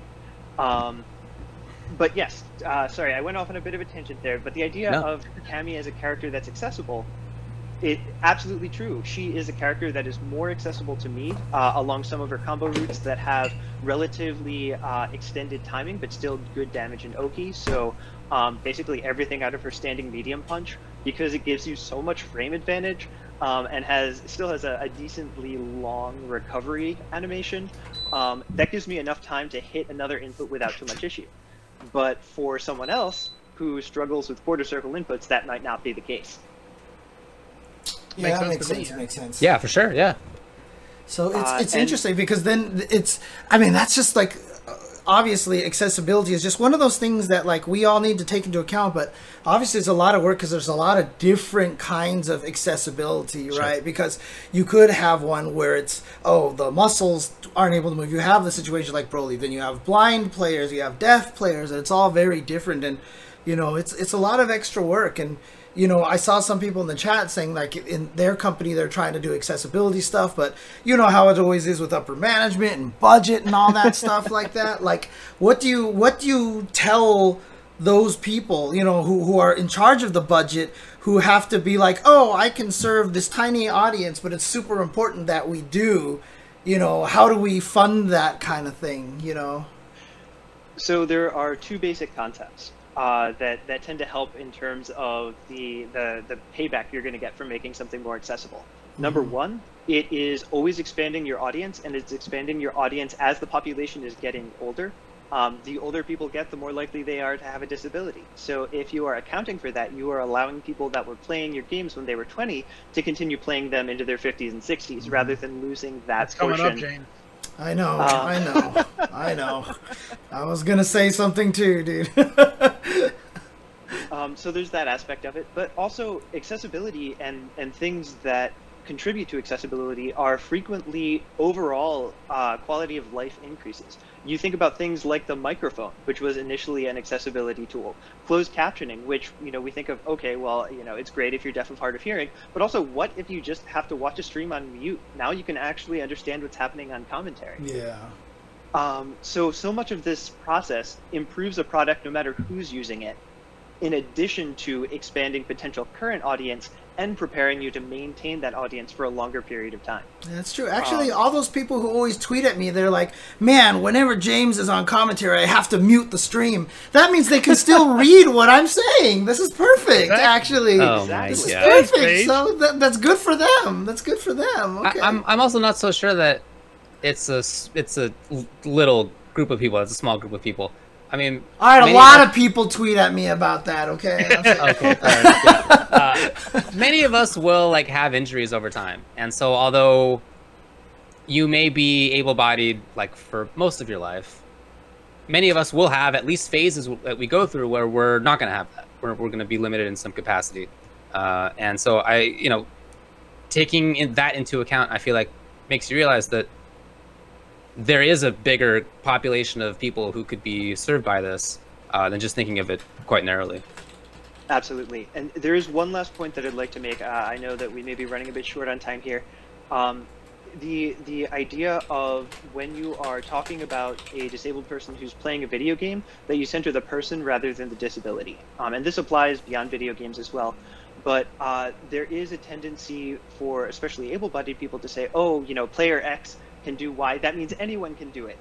You know, that's great. That's so inspirational. And this is something that's Right. it's referred to as Yeah. inspiration porn. Um, and it, it it puts the focus on the accessibility, uh, the, the the person's disability, and the fact that they're still able to do something, rather than focusing on the very real uh, barriers that Mhm, still mhm. exist for other people's access, Right, and okay. also the individual skill of the player involved. Right, like.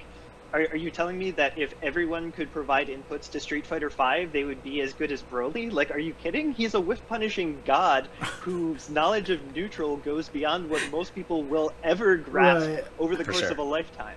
And when you diminish someone's con- contributions just by focusing on the one thing that they can do that you weren't expecting them to be able to do, you lose that whole person. Yeah. You lose the individual and what really makes them uh, a, uh, a a player, right, or or, or a person. Uh, so I, I do I did want to mention that because it is uh, something that does come up on occasion, and I would encourage people who uh, are listening today to make sure that if you see that, you focus on the person and not the Right. disability. Yeah, no, But- that's why I tell Wheels he sucks all the time. Just, just keep even. Uh, by the way, uh, Brian, just so you know, I know we have these topic timers, but this is an important topic. I Yeah, would rather cut off any of these other topics than to obey this topic timer for this subject here. So don't feel pressured by this clock right here. In fact, I'm just killing this clock right now, so you don't even have to see it anymore. You don't even have to see it anymore. So, like I said, I'd rather cut out anything else. So, Yeah. take your time and please go over what you know everything that you wanted to talk about here. Uh, you know, because like I said, this is a this is an important topic, and you know, along with you know, we strive a lot. I know on this show in particular about inclusivity in terms of gender and in, in terms of ethnicity and stuff. But accessibility is one that we don't address a lot because it's just one that it's so easy to overlook. And so, you know, having this conversation, I think, is really important. So along the lines of increasing accessibility at, at a community level, uh, you know, we've covered a lot of things with alt text and and sort of the, the basics of how to make your community welcoming uh, to folks that do have disabilities. Um, I, I would like to mention uh, there, uh, I've referred a few times to guides that are written for screen readers. Um, it's not something that is particularly difficult to do. You just need to learn what the format is, and then you're good to go. So if there's anyone out there who knows the basics of a character in literally any fighting game, let me know. I will teach you what you need to know in order to get it in a format that is screen reader friendly. Um, Okay. And uh, Super Blind Man, aka Brandon Cole, who I mentioned earlier, um, uh, he actually has a site called Breaking Down Walls, or, or Breakdown Walls, and they have an entire section of these guides that are written specifically for screen readers. Like, uh, Can, Um, can can you give some examples of things that break screen readers and guides? I'm I'm just curious. Like I, I I'm just trying to process how that works. Sure. So a lot of it is things that are weird or inconsistent uh, in terms of uh, uh, capitalization or the uh, the way that you're referring to things in a combo. It's very important to be consistent. Um, so, for instance, if you're capitalizing an entire word, it may be read as that word, or it may be read as each letter individually. Um, uh, additionally, makes you sense. can naturally introduce pauses of different lengths by using commas or uh, breaking for a new paragraph. And so, for a lot of games that these guys have already been written for, there's a specific format that's used to break up, for instance, um, different possible endings for combo strings in Mortal Kombat, um, where it's it's necessary to include all of the different ways that you can finish uh, a, a specific string.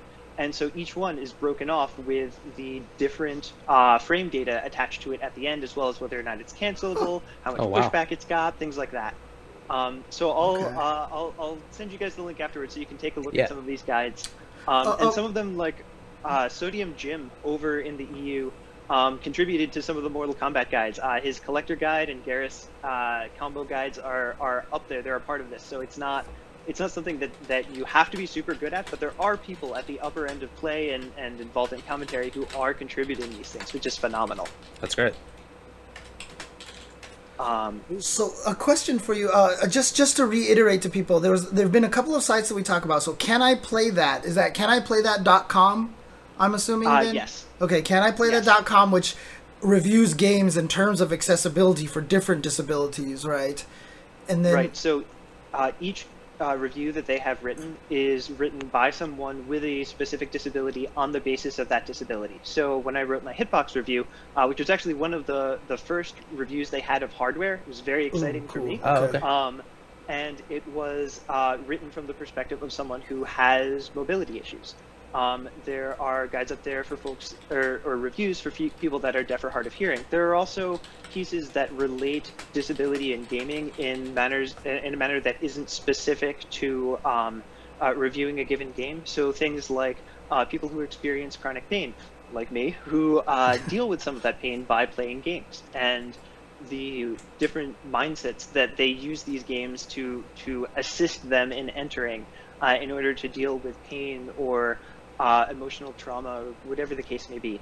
Um, a, a whole lot of talk on there about Okay. uh, the that entire ecosystem and that interaction between uh, the the individual as a person and all their barriers um, and, and trauma and the way that games can be used to explore those and, and games that are and are not accessible depending on what it is exactly you're dealing with at your end. Also, also, uh, just to quickly uh, tag this in there, uh, Dangster, that that was the other one, breakdownwalls.net. So if you want to check that one out as well. So it's caniplaythat.com, breakdownwalls.net for those of you who Yes. want to look into those. Uh, and both of these sites are completely screen reader friendly. Um, I mentioned uh, at the beginning of my long list of people, um, uh, Moraine, aka ActiveBit. Uh, he's a very talented website designer and uh, helps these different sites put together all of the correct labels for their buttons, for their drop down menus, Nice. uh, to make sure that anyone who's using a screen reader can get to every option easily. Okay. Cool. Um, so uh, uh, I did see a question earlier in chat about games that I can play, so I figured I would uh, I would mention that briefly. Um, and uh, also the blind mode in Last of Us 2 has been mentioned, so uh, there are some connections I can make there uh, with some of the folks that contributed to that, as well as play fighting games. Um, so for me, my issues are uh, largely neurological and neuromuscular. I run into issues with particularly fast inputs. Um, drawn out combos that have fast inputs are not great.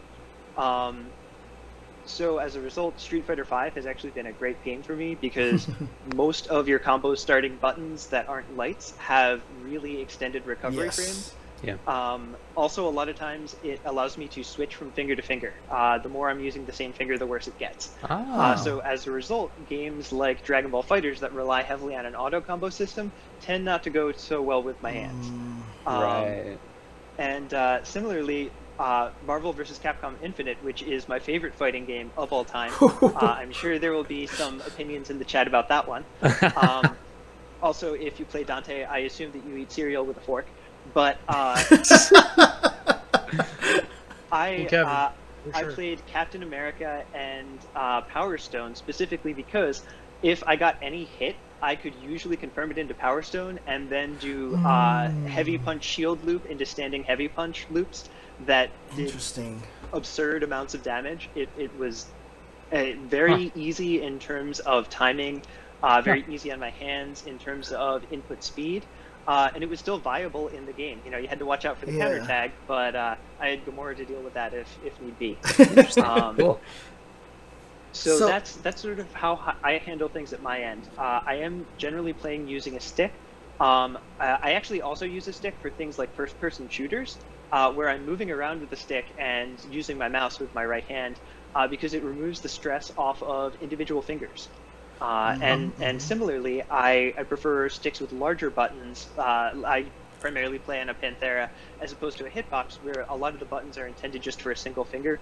Uh, for a similar reason, I want to hit the Right, button with more than one finger at a time. Yeah. Okay. Okay. Moving around with the joystick is a really interesting idea. I'm gonna have to think about that for myself too. I like that. I remember that's what I wanted to do in Rocket Arena. I I can definitely see that being useful. so there are some games it works for and some it doesn't. Um, if you want to try it out, a game that works surprisingly well through Steam controller is PlanetSide 2, and it's also free. Um, so you can Okay. use mouse and controller or mouse and stick uh, completely interchangeably on that game. Uh, it accepts the controller basically as keyboard inputs, so it's not like true simultaneous input Huh. from the game side. Okay. Interesting. Um, but it does work quite well through the Steam controller interface. Um, I uh, have played it on Hitbox and played it with stick, and both have ups and downs. Um, but it's it's quite a lot of fun. Um, also, I know that Kinder Party loves the game, so if you need someone to dive in with you, you can hit up me. You can hit up KP. Um, you can also hit up Saint Cola, who I'm trying to get to try it out. Um, so lots of different. Hit him up before he's to tried try it. with. Yeah, bother him. Bug him to play this game for me. Uh, Thank you. you know, you, you can even play the accessibility angle here because PlanetSide 2 doesn't do a great job for colorblind folks. Um, Mm. and and of course, colorblind being a sex lang- uh, gene, it's more likely to happen in men than in women. So you can just tell him like, "Oh yeah, I'm on the red team," and then play the purple team and be like, "Oh, I'm sorry, I, did I just find and kill you? Wow, that was you. I thought you were on my team." Oh, the colors I just couldn't tell. Um, which uh, you know brings me back to within our, our the beginner Street Fighter group that I have. Um, because we made an effort to make things accessible, about half the group is playing with one disability or another. Um, and Dangster, who's in the chat, uh, became infamous for a particular uh, match that he had. We, we do first to fives uh, every Wednesday usually. Uh, and he lost a game, got double perfected. uh, and uh, of course, the issue he had was that the sun was in his eyes. Dangster being someone who's completely without sight. Um, Yeah. That's sort of the running joke is that, oh yeah, the sun was in his eyes. Um, so you're welcome, Dangster. That's now immortalized for everyone to tease you with uh, from now until the end of time. Yeah. I mean, to be fair, I mean, he might have just learned that from Smug, right? Because Smug says that all the time, too. Yeah, like, the sun was in my eyes. he is saying that in the chat. Yeah. Oh, he actually said that. That's actually funny. Good stuff, Dangster. See, great minds think alike there. Someone is in my eyes, man.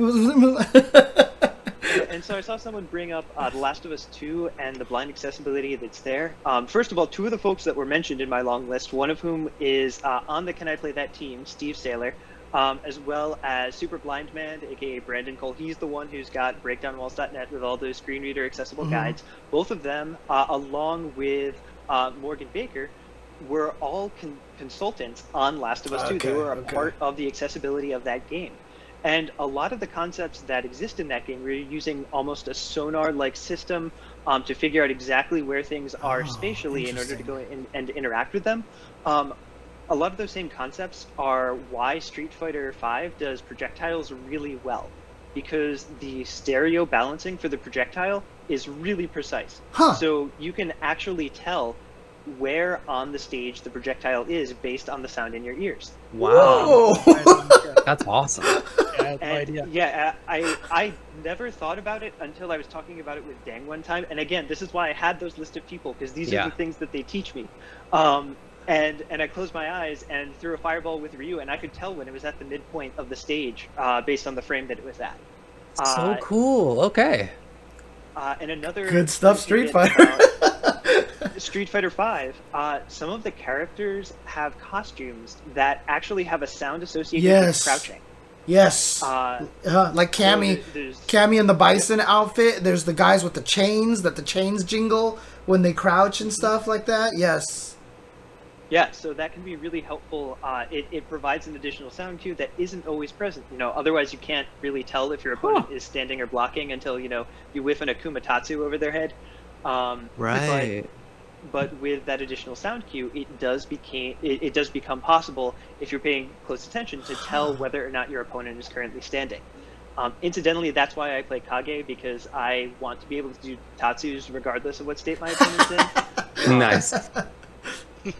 Dang. So I mean, like, it's really cool too because I know like Killer Instinct is really, really good for accessibility. At least that's what I remember hearing about. But Yes. you know, one of the reasons for that is that Keits, you know, one of the main designers on the game, it does have the colorblind issues, right? So it's like he mm-hmm. has awareness of this, right? It's so hard for a lot of us to be aware of this kind of thing. So it's really cool that, you know, as a person with one kind of disability, it makes you think about how to account for all the other disabilities uh, as well. Because I know KI was like, it's supposedly like very stereo based and even like how loud things are based on the distance from the opponent or something like that. Yes, and it has walk sounds, which is very important. um, in in lots of other games, you can't tell whether or not You're your right. opponent is moving. You're Um, right. so the presence of walk sounds is uh, is Huh. a big deal in KI. Uh, unfortunately, uh, its menus are are not great. If I recall correctly, Oh, um, the narration isn't perfect. But once you're actually in the match, um, the audio is phenomenal. Uh, Mortal Kombat being another example of a game that does a great job on audio. Uh, when, uh, of course, when we think of audio for Mortal Kombat, it's like, oh, everything's so visceral, right? Uh, but that additional attention to detail in those sounds also makes every action sound very different when you're relying Yeah. on it to determine That makes what's sense, going yeah. on. Sure. Yeah, definitely the sound of getting your eyeball stabbed out and then also getting gutted in the stomach sound very differently. So you'll know which move you're getting hit by. Makes sense. But I mean, actually, this is an interesting question. Uh, I mean, I don't know if there's any research done into this or if there's any talk or knowledge on this topic. But does it feel like right now that maybe, for example, Japan is just not not doing enough for accessibility or America's doing more American develop Western developers are doing more or does it feel like something because you know we talked about Killer Instinct Mortal Kombat you know and and and, and stuff like that and but like our Japanese games you feel like doing enough for this as well. So I will say that in terms of folks who are becoming vocal advocates, um, it is showing up more in the English-speaking world rather than elsewhere. Um, so I actually did uh, uh, an analysis of all the tweets that went out uh, on Glo- Global Accessibility Awareness Day back in May, Oh, where lots of folks were talking about uh, accessibility ac- across digital media. Twitch, uh, again, Dale Cruz, great job getting disabled gamers um, spots on the front page all day. Uh, and when I looked at the tweets, what I found was that uh, the the network of tweets and people who were retweeting each other and and replying to each other uh, was present across just about all of North America and part of South America. Very present in Europe, um, also present in some parts of Asia, but mostly it was like the the western portion of Okay. uh, uh, China and Russia, and uh, it, it was sort of this insular group across a few different languages: uh, English, French, Spanish, and um, German being the the predominant ones that were interacting. And then there was a completely separate group that were retweeting each other, all in Hindi in India. Um, there was a little bit of activity uh, in Japan, but again, the population there just being smaller uh, may have affected how much Right. I was actually picking up but uh, a lot of what we see in terms of advocacy is absolutely happening faster in the English world than Okay. in the Japanese world, and has specifically been focused on fighting games with folks like uh, uh, Rattlehead Huh. talking to NRS, starting that Yeah. conversation, which has led to what we see now in Mortal Kombat, which again, not perfectly narrated menus, but at the same time, in a uh, Twitter exchange I had with uh, Danish Syed, the UI uh, designer I mentioned earlier, one of the things that he said was that whenever a game gets finished, there are always things they wanted to do in accessibility that Mhm, they yeah. weren't able to. yep And that Mhm. always goes on the drawing board for the next game, um, which is, uh, again, a really important concept because accessibility can be extremely difficult to add in later on. yeah It's usually something that has to be a part of the, Yeah, the basis uh-huh. and the Yes. blueprint for the game. yes Uh, Uh-huh. and so hearing that from a company that we've seen make, or, or perhaps more appropriately, heard make great strides in accessibility over its past few games, knowing that they're constantly thinking about that and, and adding that into the design for the next game is just, Mm-hmm. it, it's so encouraging to hear, right? Because you know that things that couldn't be changed now are things they're looking to change down the line. Um, and uh, again, this some of this may be the language barrier uh, where I'm not hearing as much necessarily from the Japanese community. Right, yeah. Um, but there is definitely some learning that's going on, right? We're seeing uh, the implementation of stereo audio even uh, in the the Guilty Gear series, which wasn't a concern before. Hmm. Um, I know that the feedback that they received on the the the Strive betas yes um, mine was almost entirely about how I wanted to play this game with Dangster. Um, and I talked about how the lobby system was not great because we had to wander around and find each other. Oh, That's And if- right. That's if right. There's no way for him to know what lobby he's in or, or actually Ah. tell me where he is. That's Right. going to be very difficult for me to do. Yeah. Um, oh uh, and and so these are concepts that they're definitely getting some feedback on, and there may be some lag, but at the same time, the community is uh, extremely supportive of each other within accessibility. So a lot of the folks that you heard me mentioning before, uh, James Berg at EA, Cherry Thompson at Ubisoft, um, Bryce Johnson at Microsoft, you see these folks talking with each other all the time on Twitter and celebrating each other's accomplishments and and talking about how they're going to take what they're seeing, you know, one team do uh, and Yeah. and and try and bring some of those concepts back home with them. And I have no doubt that the same things are happening uh, across language barriers, um, uh, across barriers that I have in language, but that other folks don't. Um, it just might not be as visible to us yet. Um, but uh, again, uh, things are are trending up, right? We're not seeing games get rid of accessibility features in part because it's general quality of life improvements, but also because it's what people need to play the game. Yeah. Um, and uh, there is one other thing I should mention in terms of increasing accessibility. Uh, so Skull Skullgirls actually has uh, a menu that can be completely read by a screen reader.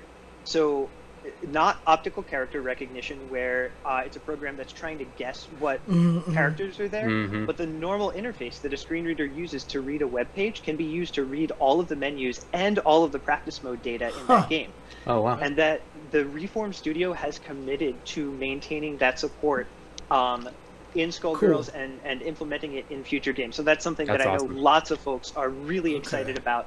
Uh, and I've got my fingers crossed that that's going to be coming to other games so that I can drag Deng into those as well, um, so that he can kick my ass in uh, all sorts of fighting games, not just in Street Fighter. That's awesome. Yeah. Um, so I, I've been trying to look at the camera a lot. Uh, folks who are in, in chat here, if you've got any other questions, by all means bring them up. Um, Yeah. Uh, and of course, the uh, I've been droning on a lot. If, if the three of you have anything else that you'd like me to try and cover here, Dude, Um, you you just No, you've been great. Shit out of yourself. Yeah. We didn't have to ask anything. You were ready. One hundred percent. Yeah. yeah, No, you you nailed it, man. It was, it's been awesome. uh, I'm, I'm glad you folks feel like it, uh, it's been productive. Uh, and again, uh, it's important for me to say, I'm, I'm doing my best to translate a lot of concepts that other people have taken the time and effort and emotional energy to, to either create resources that I've used or to teach me directly. Um, so the least that I can do is to turn around and do my best to portray the barriers that exist and how to tackle them um, as opportunities arise. Uh, and I do also want to mention that this is a great primer to a conversation that Emily already teased um, that we're going to be having uh, uh, probably in in in two weeks, possibly in three, depending on uh, timing on uh, uh, a few medical procedures that are going around, uh, going on. Um, but we're actually going to be sitting down with uh, Joe Monday, who uh, shout outs to RSF, the first major tournament that had uh, Yes, the captions. captions available. Right. Um, all the way back in March last year um, was when that happened. Um, so he's going to be leading uh, uh, a roundtable discussion about accessibility in the FGC, uh, specifically during the pandemic. So there are lots of concerns that haven't been brought up today about things like live tur- tournaments and how to make sure that those are accessible um, to folks that deal with things like anxiety or um, have wheelchairs that they need to be able to get to the setup and to the bathroom and to food, um, all you know without running into any issues. Um, and and so there are lots of additional barriers to be discussed. But while we're still in, in a state where we're not having locals, focusing on the digital aspect of things makes the most sense. Um, so we're going to be trying to hit that with p- people that actively experience these barriers themselves. Um, so it's going to be people that are, are more knowledgeable than me in general, um, but have already been consultants on on games on the basis of of knowing how to tackle these barriers. Um, we'll be sitting down and having this conversation so that folks can learn how to make their events, how to make their content, um, and how to build their communities so that they are as inclusive, welcoming, and accessible as uh, digitally feasible at this point. Cool. Awesome. That's cool. a couple of last things. I mean, you mentioned that you you do feel like fighting games are actually like making more headway in terms of accessibility than a lot of other genres in video games right now. So uh, I wouldn't necessarily say that they are making greater strides uh, in the grand scheme of things, but Mhm. fighters in general have always been a more accessible game, uh, especially 2D fighters, because of the constraints on where the character can move. Got right? it. If you're if you're playing a shooter, it is very easy easy if you're not using sight to get stuck in a corner or not know that you have to jump over a log. Right. But with fighting games, that's generally not a concern, right? You know, if you walk forward and press punch, you will eventually hit the other guy. right. um, so, uh, especially with the introduction of stereo audio, uh, it becomes much easier to figure out exactly what's happening on the screen and apply concepts that sighted players use all the time, like spacing in order to make sure that your opponent can't jump in on your fireball before your DP comes out. right. Um, frame traps, all that stuff is uh, mechanically the same once you figure out the spacing. Uh, obviously it's much harder to do something like what The Last of Us 2 did, where they had entire teams dedicated to uh, different aspects of accessibility. Um, that's much, much harder to pull off, uh, right. especially in a multiplayer environment for something that has more true 3D movement and isn't constrained in the way that fighters are. Right. Um, does that mean that we won't see that accessibility in other genres at some point in the future? Absolutely not. We've seen it's possible now, which is great, right? Mm-hmm. Now we have this new gold standard to strive for and try and push past. Um, but where fighters are concerned, because the baseline was a little bit higher because of the constraints of the system, uh, the improvements in accessibility have rapidly made the games uh, a, a, an equal playing field, as we're seeing time and time again. Uh, from players like Sven or Broly or Def Gamers TV. Uh, Chris is a Street Fighter player as well. Um, so it's uh, yeah, it's it's inherently a more accessible genre, and it's definitely moving forward. But I don't know if I can say that it's necessarily moving forward faster than anywhere right. else. okay, okay, fair enough, fair enough. Okay. Awesome. Um, well, is there anything else that you want to bring up? Uh, there's a question in chat about blind Tekken players, and yeah. I'm sorry, I don't know any off the top of my head. Uh, well, uh, I will certainly ask for you, um, and uh, I'll let the UltraChen TV Twitter account know so that you can retweet it yes, back out or, or, mention it on the next, uh, the next show. I see from Dangster and, and Don't Run Off, they're both saying that Tekken is mono, so it's actually yeah. not really playable for uh, blind players because you can't tell how far away or anything of where anybody is on the screen. So that's that's something that hopefully someone, I mean, maybe even like tag Markman or something, you know, try to get some.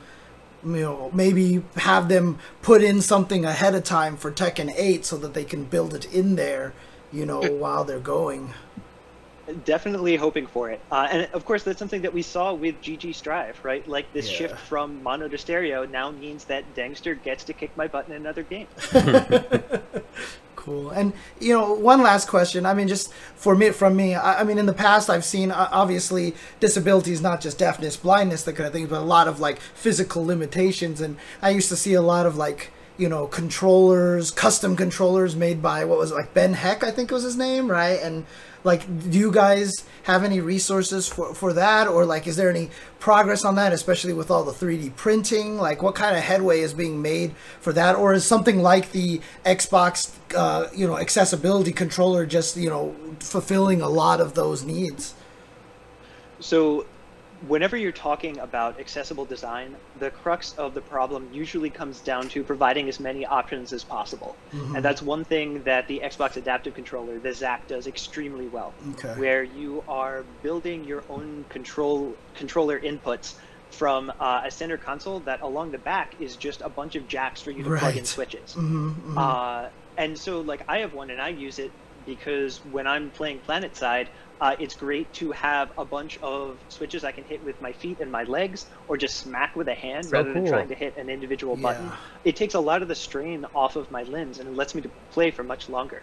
And I know some folks, uh, including uh, Grant Stoner, aka uh, uh, Super Crypt 1994, uh, he's actually playing Street Fighter 5 with it. Um, oh, nice yeah, so uh, at some point, he and I are going to have a set. Uh, the running joke is that uh, whoever loses can no longer work with Can I Play That? They're getting fired. Um, Dang. So stakes are uh, high. yeah, for sure, for sure. Um, incidentally, if you ever get a chance to chat with Grant, he is a, a wonderful font of information and is very passionate about yogurt. So definitely ask him what his favorite favorite flavor is. Um, that okay. will get you uh, a great starting point um, to to be able to chat with him. Um, so... But yeah, the the Xbox Adaptive Controller it it is something that on its own is a remarkably flexible uh, piece of equipment just because of the customization that's available. Um, and again, shout outs to uh, the micro- the team at Microsoft that put that together. Uh, Bryce Johnson, uh, one of the folks that was sort of the driver behind that, uh, who incidentally also builds his own fight sticks to test frequently, um, and who I just had a really great exchange with uh, through No Good Citizen, actually. um, talking about a new type of matte ball top that they had available at Focus Hmm. Attack, where uh, because of the difference in surface relative to the plastic one that came with my Panthera, if I scored it up a little bit, the tension between my skin and the uh, the top of the stick meant that my very weak grip was not going to cause as many missed inputs. Um, and it's Oh. something that I've actually like seen change uh, to make things a bit more consistent, and I know that Bryce has as well. So, uh, you know, when we talk about these controllers and the people that are making them, they're not people that don't know the FGC. They're people that are buying from Focus Attack and taking a lot of the concepts Yeah. that they see in sticks and in controllers, um, and and trying to bring them to a more accessible device. Um, so that is, of course, like the the great example of a big step forward that's been made recently. Um, there's also uh, a guy, uh, I think his name is Barrie Ellis. Uh, One Switch is his account, and he's over in the UK. Uh, he builds a lot of customized controllers for folks. Um, again, just to fit very specific needs. Uh, Able Gamers also does a lot of work with Yes, that. right, Yeah. Um, Hmm. So there are there are a lot of different folks out there that are working to fill that space. The XAC was a great step forward in allowing people to do it where a lot of the customization you can do yourself at your end rather than having someone make something special for you. Um, but yeah, both approaches are absolutely still going on. Okay. All right. Well, thanks so much for coming on and talking with us about it. This has been really fascinating, and like Brock said, we didn't even need to ask you any questions. You nailed all of it. It was awesome.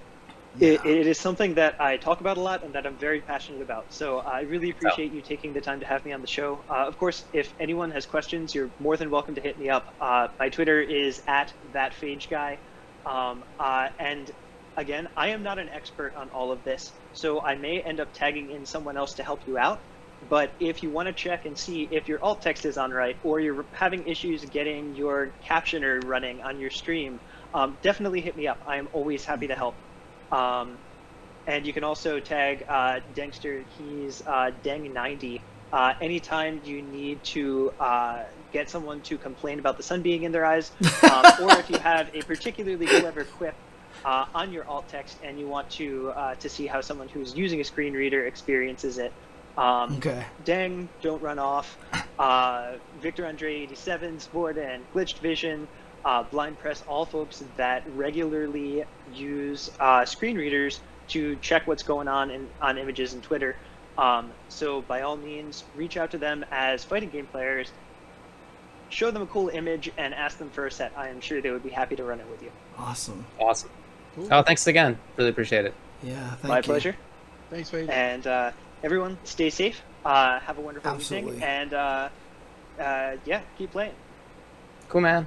All Have a right. good one, All man. right. Thanks for coming on. Yeah, for sure.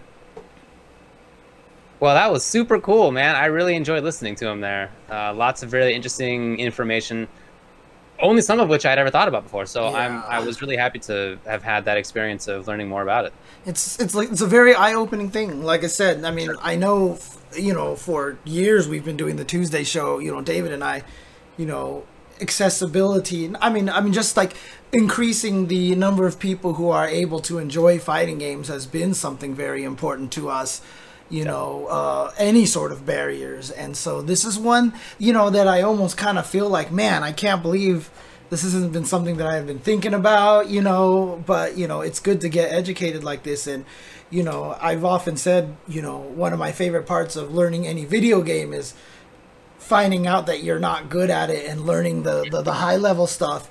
Finding out that I don't I haven't been keeping accessibility in mind is like you know, I don't want to see it as like, man, how could I have been so dumb? But more like, I'm glad now that I'm educated and I'm kind of eager to do better for that. Uh, Exactly. It's, it's an opportunity to do better. Exactly, sure. exactly. So, Cool. Well, you know, this is my guest. I already knew everything he was going to say. I'm totally an expert. No, yeah, no, I, I agree. But, everything but he Brock, said. you're, you're you're the one who who thought of inviting Phage on. So shout outs to you. That was right. yeah. doing my job, chief. Indeed. In I appreciate that. All right. All right. So uh, we move on to five five matchup. Yep. Let's do it. Let's do it. Okay. Let's do a 5 5 matchup. Um, as you mentioned earlier, we wanted to make sure that we got all the things that uh, Phage wanted to get out. Uh, and so that means, I guess, we're probably not going to get to like probably tournament results. I don't know, whatever. yeah, that's but let's definitely do five five matchup because that's fun stuff. So let's first start out with a topic that we thought of discussing, and that is the idea of uploading matches. This is something that comes around every now and again. I see it in particular, I would say, in the NRS scene, although that is one of the scenes that I most pay attention to. So that might just be just the fact of me being in there.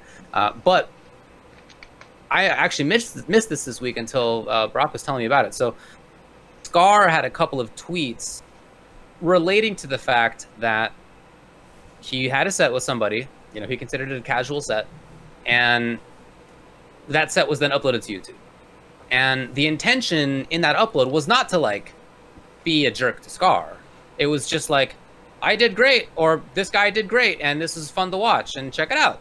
And Scar sort of felt that that was, um, I mean, what it seemed to me in, in the way that he's mentioning it was that he felt like it was prying, maybe that it was going beyond a sort of boundary that he felt that there should exist of, you know, him not feeling anymore like he could just play casuals, just play for fun.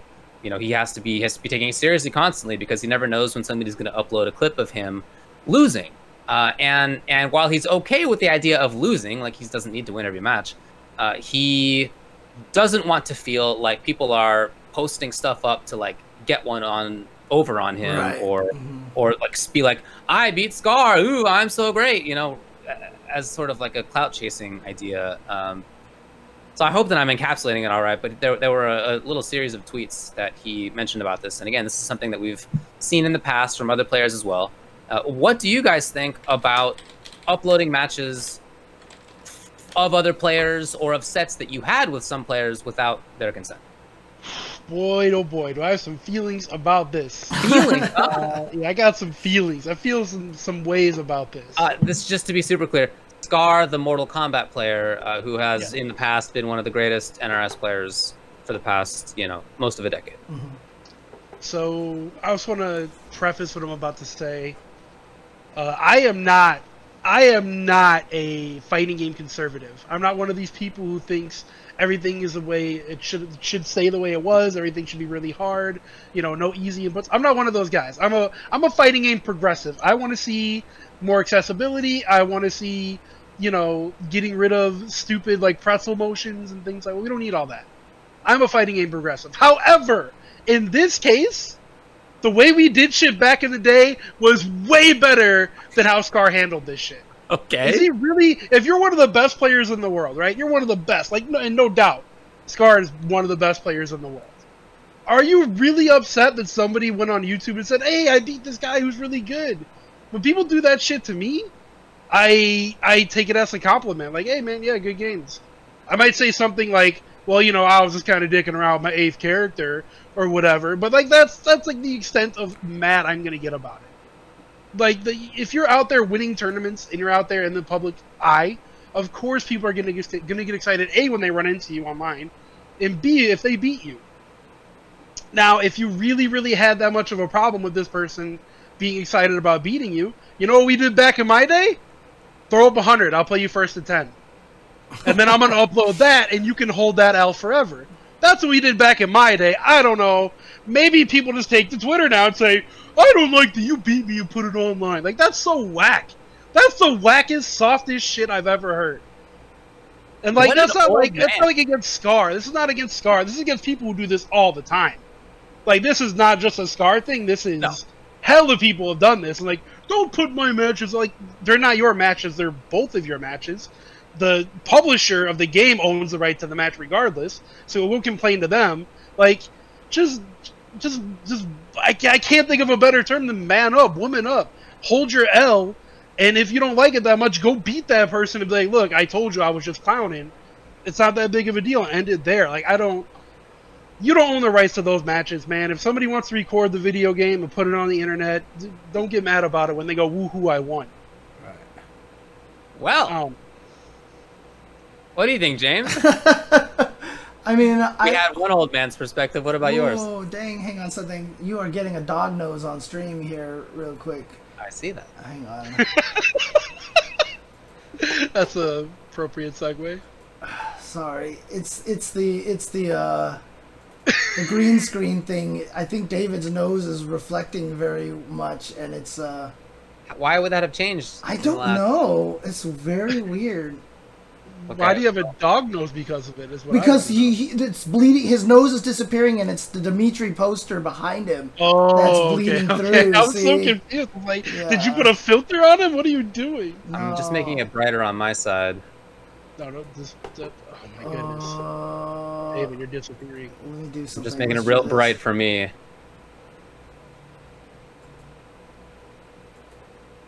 Alright, we're refreshing David here. Okay, there we go. We refreshed David. There you go. So Whatever. anyway, that's my Freshen whole rant. Continuing on, what No, do you guys? I mean, think? honestly, like, you know, one, you know, you could say I need a first to ten, but a lot of people won't, won't run that back, right? Like, I, I always joke that you know I beat Justin in Super Turbo at B five, and I'm never gonna play Justin in a tournament ever again in Super Turbo, you know, because that's just the way it works.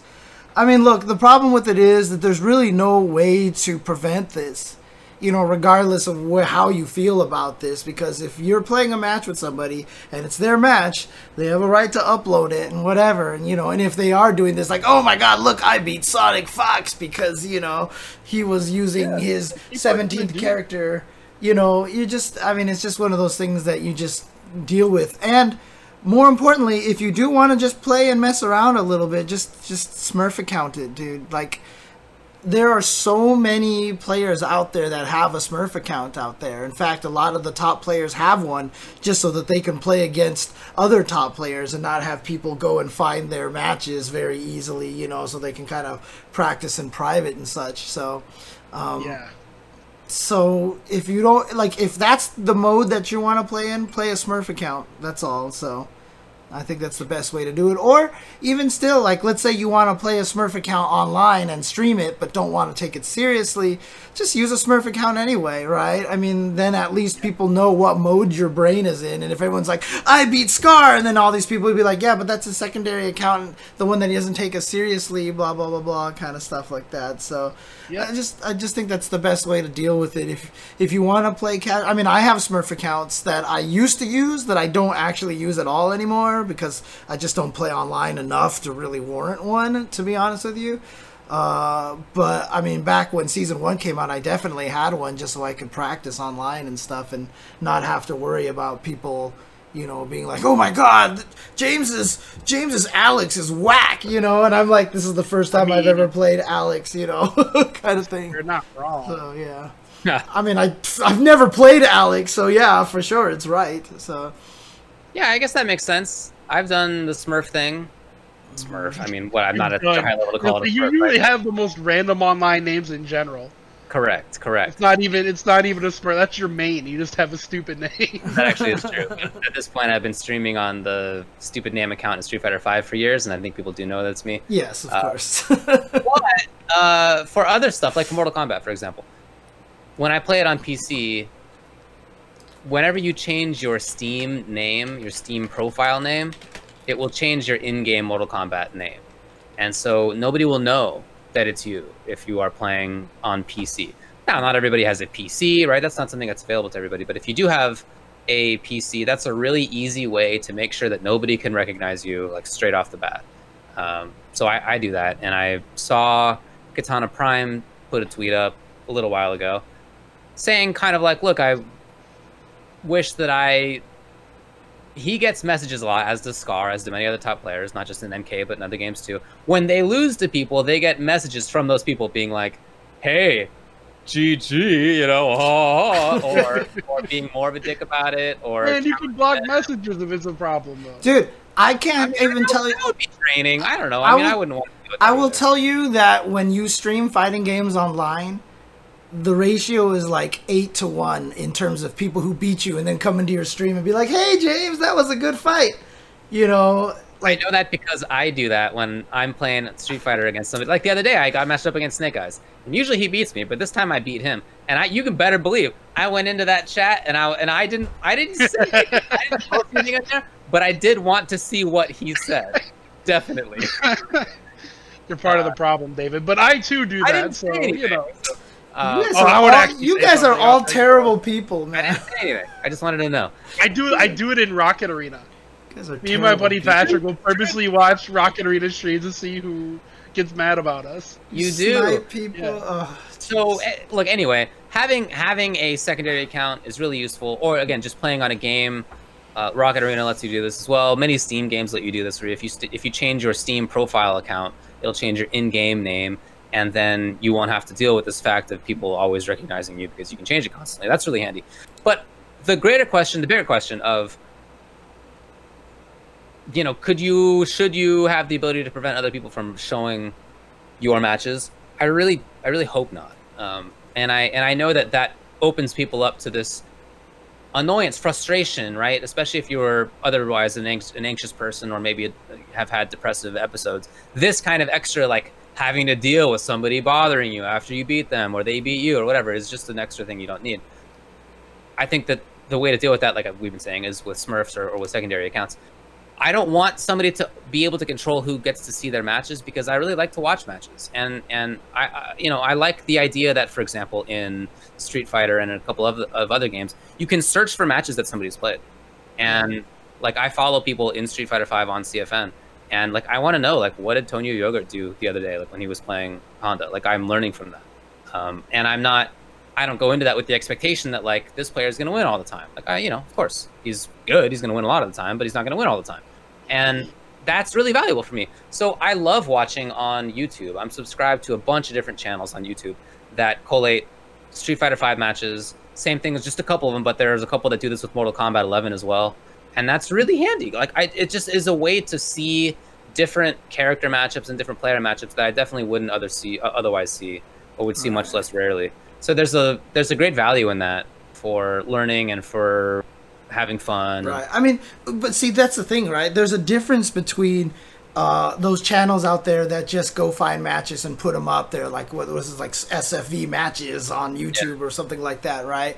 But you know, you see, uh, for example, uh, Foxy Grandpa saying is, is he's talking about how when people are trying to do the clout chasing, when they are Yeah. just trying to brag That's about what it, we were talking stuff. about earlier, right? That- yeah. Yeah, I mean, in, in those in those cases, I totally. I mean, I, that's why I have had a secondary account, I, right? I mean, I don't want to deal with that Mhm. either. Uh, and uh, there's certainly times that I'm trying out new characters, and like I don't even have the expectation that somebody like Scar does of Scar should beat you most of the time, right? Like nobody has that expectation about me, especially in a game like MK. Uh, so that's I don't even have to deal with that, but I nevertheless do get messages when people when I'm on like my Ultra David account from people being like, "Oh, all right, GG's," you know, just being a dick. Right. Uh, uh-huh. and sometimes I get messages on Twitter about it. Yeah, it's frustrating. So for those situations, I feel that it's much better to deal with that by having a secondary. And again, this is a big part of why I do play on PC, where I can change my Steam name all the time. I know that that's not something that's available to everybody. Not everybody has a PC that's capable of doing that. But if you do, I do think that that's a good way to handle the situation. Right. anyway, I mean, you know, I feel I feel for the players involved who who feel like they can't just like have a period of time to hang out and play without feeling like much is on the line. Yeah, it's it's it's just It, one of it those. does, it does seem similar-ish to me to the idea of the uh, skill-based matchmaking discussions that we were discussing recently in shooters, because this is maybe not quite as stark. Like the idea that like Scar's not trying to like dunk on kids in his streams. You know, that's not Right, the yeah, same. idea. yeah, yeah, yeah. Maybe Foxy Grandpa is actually, but many other people are not Justin doing that. Uh, so it's it's like maybe not that extreme, but there's maybe some similarity of wanting to have the ability to just chill out. Well, so here's I- the thing. Here's the here's my final statement on this. I know we have 45 seconds left on this, but basically, we don't have in the FGC any training for people on what it's like to become famous. And that's just something that you have to handle. Fame is just something all this garbage comes with the territory. It's also why got some of the players are like, why can't we just talk about you know things like we talk about on a regular basis with our friends and stuff like. You know, all these other professional sports, they have classes where they teach you about these kind of things like this, you know. And if you're going to be, if you're mad about being able to do that, that's the price that comes with being one of the best players at anything. One of the best at anything, people are going to come after you and try to do that kind of stuff to you. And uh, it just comes with the territory. There's nothing you can do about it, unfortunately. So, yeah. Yeah, it's the it's a bummer. It's a bummer. Anyway, at least Foxy Grandpa gets good sound bites out of it. See, because his name is a Foxy Grandpa, I just picture the, the those NBA commercials. I forgot who it was, like you know the, the the uncle or the grandpa, you know who who like dunks. Uncle Drew, that's who it is. Yeah, who like dunks on everybody.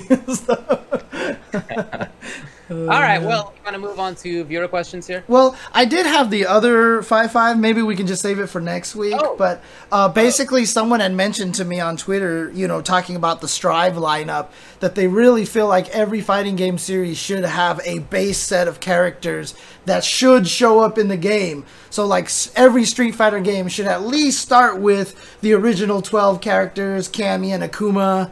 And then like Tekken characters should have these ones. Like the fact that Venom and I-No aren't in this Guilty Gear, you know, feels wrong and everything like that. And I don't agree with that at all. it sounds like a 10-0 matchup. We're on agreement. there. yeah, yeah. I I like having the variety.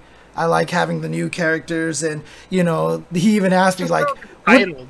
This game should have these characters Yeah. because I think so. Because like they brought up Alright. like what would happen if Street Fighter Six didn't have Cammy. I was like Alpha One and Alpha Two didn't have Cammy. Yeah. Guilty Gear Sign didn't have Johnny, and like I, I mean I was only sad in Sign because that made me use Potemkin, and in that game, yes, Potemkin did suck. but outside of that, it's whatever. So to to be honest with you, I like I like having the variety. I agree with that. Okay, all right, let's go to the the viewer questions here. life. As they say. Whoops, actually. As they say. You know what I forgot to do? I forgot to type up all the the, the, the, the questions to put them on screen. So you're just gonna Uh, have to read the questions out loud. So That's fine. No big deal. Let me tell you what the questions are. We had eight of them this time. Question the first Which fighting game has the best story, and has that story been implemented well into the game? Number two Is Guilty Gear Strive headed in a more Street Fighter direction with shorter combos and slower gameplay, and will that help broaden its player base? Can GG usurp the throne of 2D fighters if done right? Three, with the upcoming U.S. elections, should streamers discuss politics or endorse candidates like other celebrities? Where should they draw the line?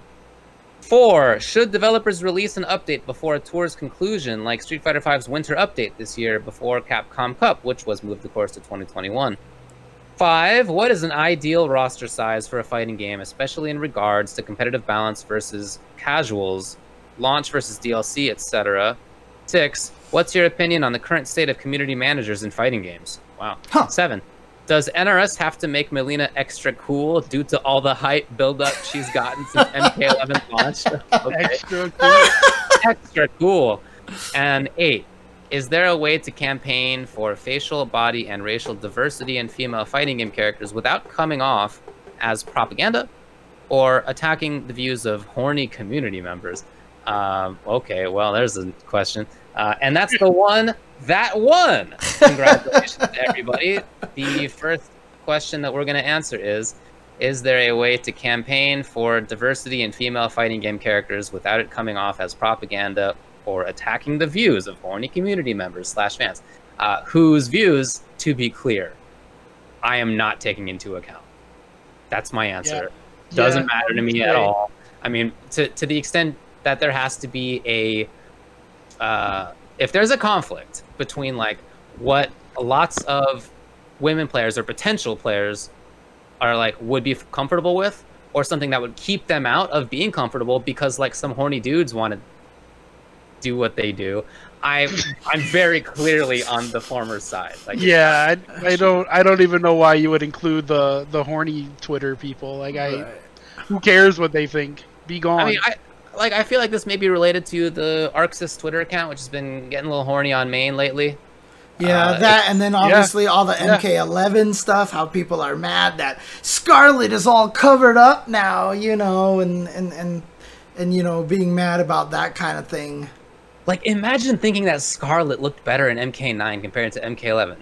Like, I just, it's, but they exist. But I don't know what to tell you. I feel like that is one of the all-time best throwaway, who cares characters. To here's a character with actually a personality who's super hot and very interesting and still super hot. Do you not see her? Like, look at her. She's obviously hot. Uh, I don't know, whatever. Um, so it doesn't need to be viewed as propaganda. I just want to listen to women who say that they're uncomfortable in situations and like believe them and help not have them be uncomfortable as often anymore if we can. I mean, Yeah. f- for me, I just I would just like to see m- more diversity in in in just the f- women characters because a lot of the times, you know, if you took the women characters in a lot of fighting games, and I'm. I know people are going to misinterpret this, but like if you just presented them naked to a bunch of people like that, you would like and cut off their heads, you wouldn't be able to tell who they are. Like you just wouldn't, right? Like if I gave you a naked Honda and a naked Zangief and a naked Dhalsim and a naked Ryu, cut off their head and say, "Can you you guess which be character is which?" though. Like you know exactly which character is which, right? You don't get that in a lot of the the the women characters in fighting games. I would like to see a larger diversity in that department. You know, I would like to see different body sizes, different body types and stuff. And uh, and unfortunately, you know, because of the world that we live in, we're just at a point where anytime you try to promote any of that, it is propaganda. It's all that stuff like that. But again, it's their way. It's not propaganda. It's just their way of trying to keep you from making the changes that they don't like to see. Right? It's they're attacking you in a way to try to make you feel like you're in the wrong, basically. So This this question, uh, just I should have mentioned this at the start, was sent to us by uh, MD Spriggs, and in that tweet was linked a video that inspired it from that blasted salami, uh, who I've you know seen before, a big Yeah. YouTube content creator, Yeah. and they had a discussion about the lack of female diversity in Tekken, and mm, you know, they had a couple of folks on there from the Tekken scene, um, Fergus and uh, Cuddlecore and uh, somebody else whose name I'm sorry I don't remember offhand, but um, those were those they were involved, and part of what they were talking about was yeah this ex- exact same thing that James is mentioning. If you were to, just look at the face of a bunch of different characters Yeah, in uh. a bunch of different games, you just they just are the same. I mean, they're very it's very difficult to tell them apart and their in-game stances are different and maybe they have different outfits on but like they don't have you don't have the the differences that you can tell that are obvious uh, among most of the men in fighting games mm, mm. Yeah. And yeah, yeah I I mean, mean that sounds right to me i think that's absolutely right I 100% agree. I've believed it for a very long time, you know, for, for those kind of reasons. You you literally do not have distinctive differences between a lot of the women characters. I mean, Chun-Li, I I'm I like the fact that they keep making her thighs like thicker and thicker all the time, but that's just because it at least creates a different look, you know, that there is a distinct you know, physical feature of her that makes it so that you know, Juri and Cammy and Mika and I mean, it's just it's like uh, you know, uh, Mika, right? She's a freaking wrestler. Like, why isn't she super muscular? Like, she should just be like, like she should be like buff. You know what I mean? Kind of thing. And you don't get that out of Mika and stuff like that. What's that? Is it a little bit like Ladiva? Yeah, yeah, yeah, yeah. Uh huh. But you know, I just like they all have the same body essentially, and I think that's really unfortunate. I I, th- I would like to see a better variety, and it's there is obviously such a gigantic variety as much as the men in the real world, and we don't get to see that a lot in not just fighting games, but in video game representation in general. So, yeah. Yeah. I don't think you guys have said anything that I wouldn't agree with. Yeah. So and and this Yeah. is this is not necessarily to say like I know some women who really like like scantily clad characters. It's not this is maybe a different question. yeah I think yeah. instead, yeah, what, what we're talking about is like the idea of having characters who look really different from each other. And Yeah. that could mean that you have like Ivy in a game, right? Or it could mean that you have the other characters that are in Calibur who uh, maybe before you beat them up, they all they do look different in some cases. I mean, and again, this has nothing to do with sexuality, too, right? Yeah, because, like you said, like you said, Yeah. Scarlet is still attractive, right? You know, you can definitely make. You know, I mean, let's put it this way, right? How many people out there, like in freaking Breath of the Wild, are like hot for Urbosa, right? She's like the super beefed out Gerudo girl, you know, like you know, that's the kind of thing, right? Sexy is everything. But in, unfortunately, in fighting games, sexy is one thing. You can make sexy versions of all sorts of different. So it's not this whole stop making girls hot or whatever. Like, girls are hot of all types. That's just basically what it comes down to. So let's celebrate them all. So I just can't imagine anybody honestly thinking that she looked better in MK9 compared to You're still on that. so wild. oh, It's a mixed all types, I guess. I don't know. yeah. Yeah. I mean, I also would like to add that developers should probably start listening to women more. Yeah, sure. You know, Yeah. like I, I don't feel like women are listened to when they're, you know, saying like, "Hey, we don't like this," or "We do like this." Like, it's, right. I feel like it's a bunch of most likely male devs just being like, "Well, this is what we've always done. This is what the people want." You know? Yeah, and actually, you brought this up even before the show started, which is a really good point. We're three dudes sitting here talking about what ah, what just happens if women like. Obviously, the best thing to do really is to talk about women, have women design more characters, have them do a lot more stuff. Uh, and, and, and just go with their opinions. This is the take of three dudes talking about how women should be portrayed in video games. I've said this before and people have made fun of me, but I've said that no, we don't have an idea. We don't have a proper perspective on it. That we should ask the women because they'll have a better idea of how to do of what women want in games more than what guys. I- the guys no get. way, women know what women want. No way. Yeah, I know, right? No way. That can't be it.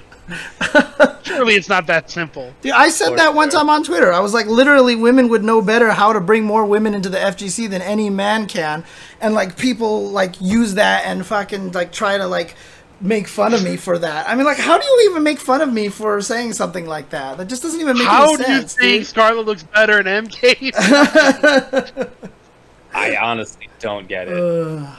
a different question than like her playstyle, which some people prefer in MK9. Whatever, right? That's different question. right, She looks so cool in 11. right. All right. Well, I'm not sure. Is there anything else to say about this topic? No, I'm I'm good. All right. Let's get to number two. Number two is what is an ideal roster size for a fighting game, especially in regards to competitive balance versus casuals and launch versus DLC? I, I just have to speak up that I'm tired of people yelling about games launching with 15 characters or 12 characters or 14 characters and being like, "How is this a start? There's not enough characters in this game. Yeah, you should have like, dude, that's that's a great number. I think around 15 might be a perfect starting number. 15 or 16, I think is probably just about where we need to go. To be honest, because that might even be a little bit much it takes us a while to figure out these games and you know it's just it's nice to have that kind of a smaller amount at first. And uh, you know people saying like well look at marvel 2 it started with 56 characters. Yeah that were ripped sprites from like five other games. Yeah, right. Yeah. you know? Uh, yeah. I, I just think 15 and 16 is good. By the end of a game like honestly 40 is like already pushing it. So like i already feel like street fighter 5 is pushing it. Like i, I know that they're adding five more characters and i'm like we really don't need this but you know obviously sales and covid probably postponed street fighter 6 or whatever. I don't know. There's like all these rumors about that but you know, I already thought felt like Street Fighter 4 with 44 characters was too many.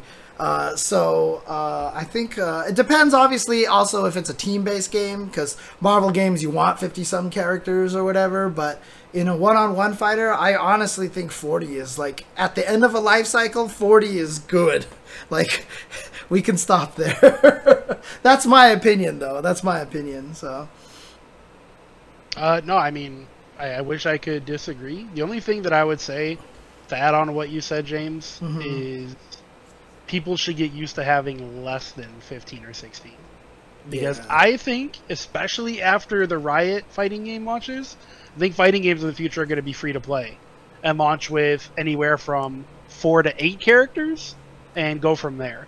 So I think people should just kind of put it in their head like, uh, well, maybe this 16 man launch, you know, is actually pretty damn good because I don't think it's going to remain that way forever. mm, Um, you think it's gonna go down?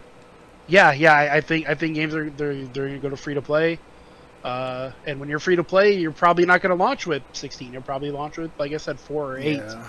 and then build on from there. But I mean, it's like I, I don't, I don't, I don't think it'll last forever to have a 15 man launch. Yeah. Like honestly, if if Street Fighter Five came out in the state that it was in on season one and was a free to play game, I don't think people would have been as mad. no, because, because it lets people know that you're still working right. on you know, uh-huh.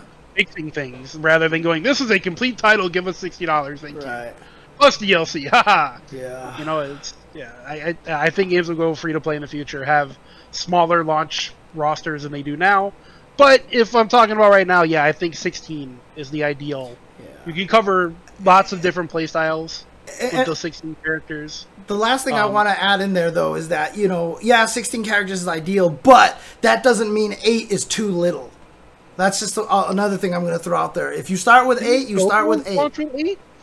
I, I think Skullgirls have eight or six? When the it Skullgirls had like six, I think, when it launched. Yeah, and, and it's like a that. team-based game, and that game has tons of depth. And it, you know, that the, the the launch roster didn't really affect that very much. Right. So So yeah, I, I, I, I, I don't think it's that important.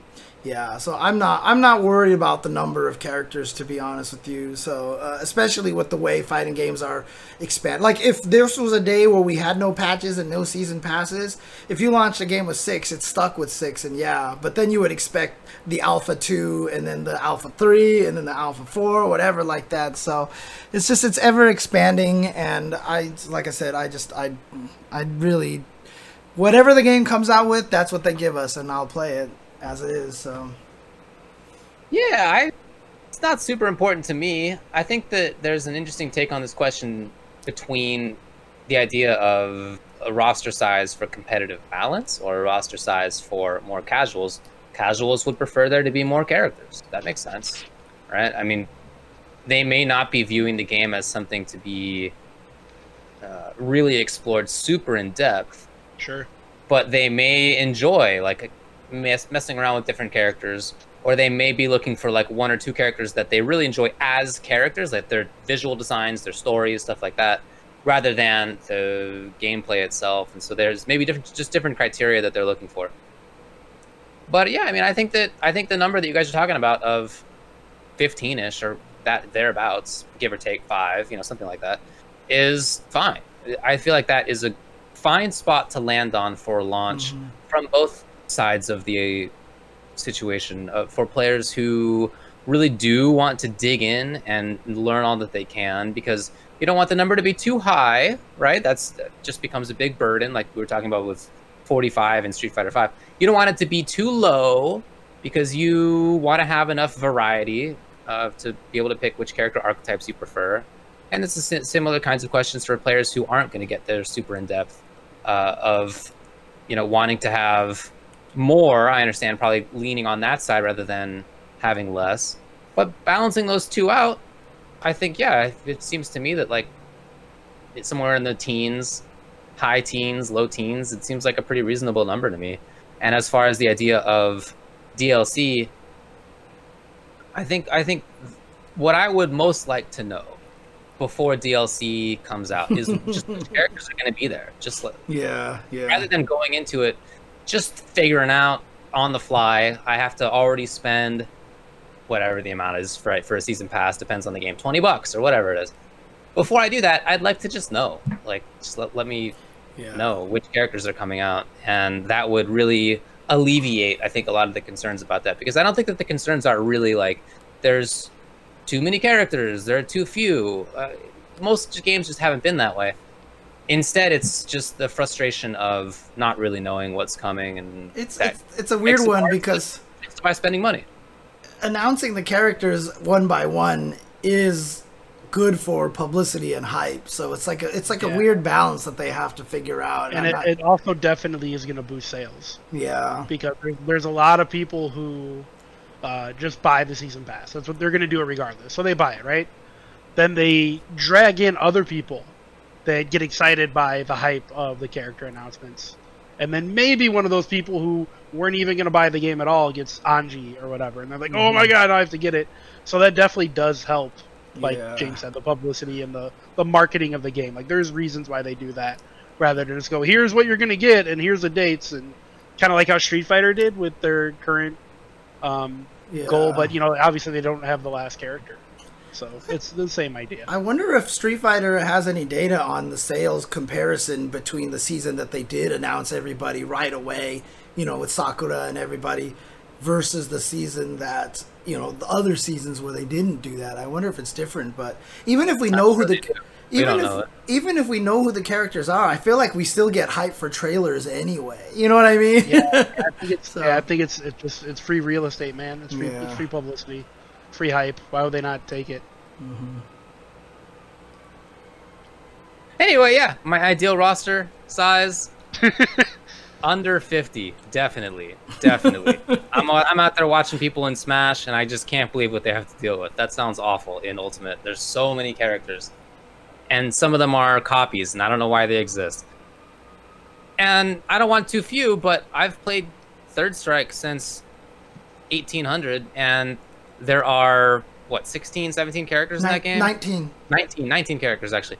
And ST has 16, maybe a little bit more than that considering some of the old characters. Yeah, yeah, yeah. I've played those games forever. I mean, that's fine. Like honestly, I'm not as a competitive player, that is a fine amount for me. Yeah. Yeah, I think that character number, just the, the sheer size of it, is definitely a casual player thing. Where I want hundred like Smash, I want hundred characters. I'm Or just or Smash. the other the previous Dragon Ball fighting games, right? yeah, yeah, oh my goodness, yeah. And, Like, dude, I, every now and then I watch League of Legends just to like see what's going on in there. And the amount of champions in that game is what is it? 150? Like it's just an absurd. It's like an unmanageable number. I can't imagine getting into it now.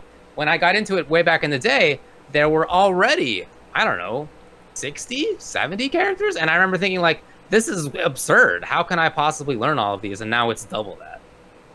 I, you know, I just Good luck, start grinding. I'm definitely not. That's not the only reason I'm not playing, but it is part of the reason I'm not playing. I just don't want to do that. Uh, so I don't want too many. It seems like that doesn't act as too big of a limiter because League of Legends is obviously still super popular, both to play and to watch. But it is part of why I'm not doing either of those things. Anyway, this is just a very subjective answer. Okay. Well, we've only got like 20 minutes left for the show, so you want to just burn through everything else that we have here? There's really not that much. Okay. Uh, in terms of fighting game news, in terms of game news, Smash Minecraft Steve should be out at this point. That is to say, like this point in the show, It- he wasn't out before we went live, but he's coming out tonight at some point. So that's cool. It should be by now. Um, that's curious. That's interesting. I'm curious to see what that looks like. Uh, again, you can buy him for five ninety nine, or you can buy Fighters Pass two for twenty nine ninety nine, which includes Min Min and Steve and four others in the future who we I don't have- know. I do See not. I haven't downloaded any of these characters recently. I should just to, just to mess with them, dude. I haven't messed with any of these characters. I don't have a Switch, so Hmm, I'll mess up. Ah, that's fair. Switch is the. Yeah, I enjoy it. Uh, SF5. There's a couple of costumes. What are out? Karen has a Hokuto uh, Fighting EX Layer crossover costume that came out today. Chucheki And I don't know anything about this character. Does she look like Karen? No, uh, I'm surprised they didn't.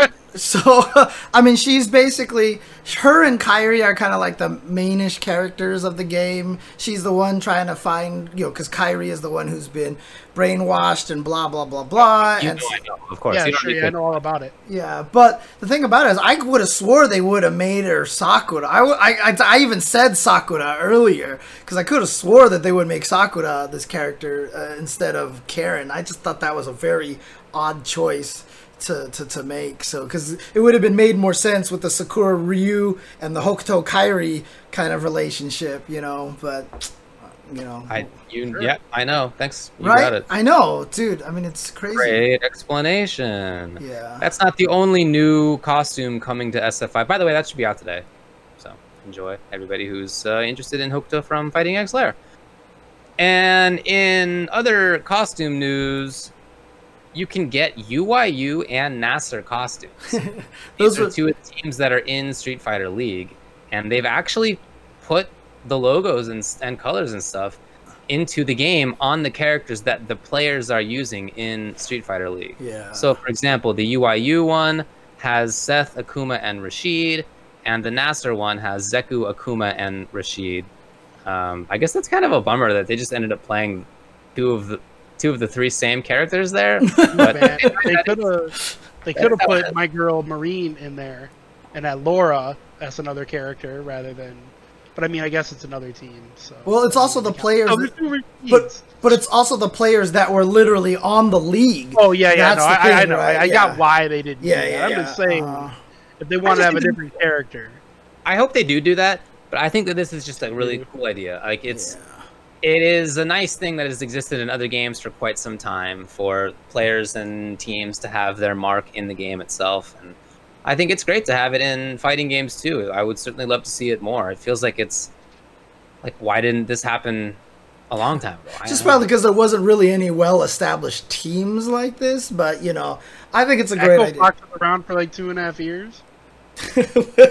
Which, in the grand scheme of things, really doesn't count for much. But you know, I mean, in the world of esports, that's a lifetime. it's true. I guess Well, it's yeah. true. Yeah. But I mean, I, I just feel like this is yeah something that they should have done a long time ago, and I feel like what's cool about this is then you can support your favorite team, right? If you're a big Big Bird, Angry Bird fan, then you'll grab the NASR costumes. I think that's really kind of neat. You know, I think yeah, it's they a cool this idea. for Red Bull as well. And another nice thing about this is that buying these costumes does support the Street Fighter League. oh, okay, And okay. I don't know the exact mechanism of the way that this is being supported. Like how, like exactly how does your money immediately translate to like prize money or whatever? Right. That doesn't seem like it's immediately obvious, hmm. but they did say in a tweet, support SFL by sporting the colors of two of our favorite teams. So hmm. Okay. there you go. Okay. Sure. It's four bucks per character pack. So if you want to got, get the three UYU ones, that's four bucks. The three NASR ones are three bucks as well. Cool. All right, I like cool. it. I like that's a good idea. I'd love to see more of it. Okay. That's all I got for game news. And then in tournament results, actually a bunch of stuff happened, but um, we're not going to spend too much time on it. I really liked the first Street Fighter League Pro US. I had a lot of fun watching it. I was happy to see that the commentary team was back of Steve and Vicious. They with were a doing divider. well. With a divider. With a divider, that's Mm-hmm. true.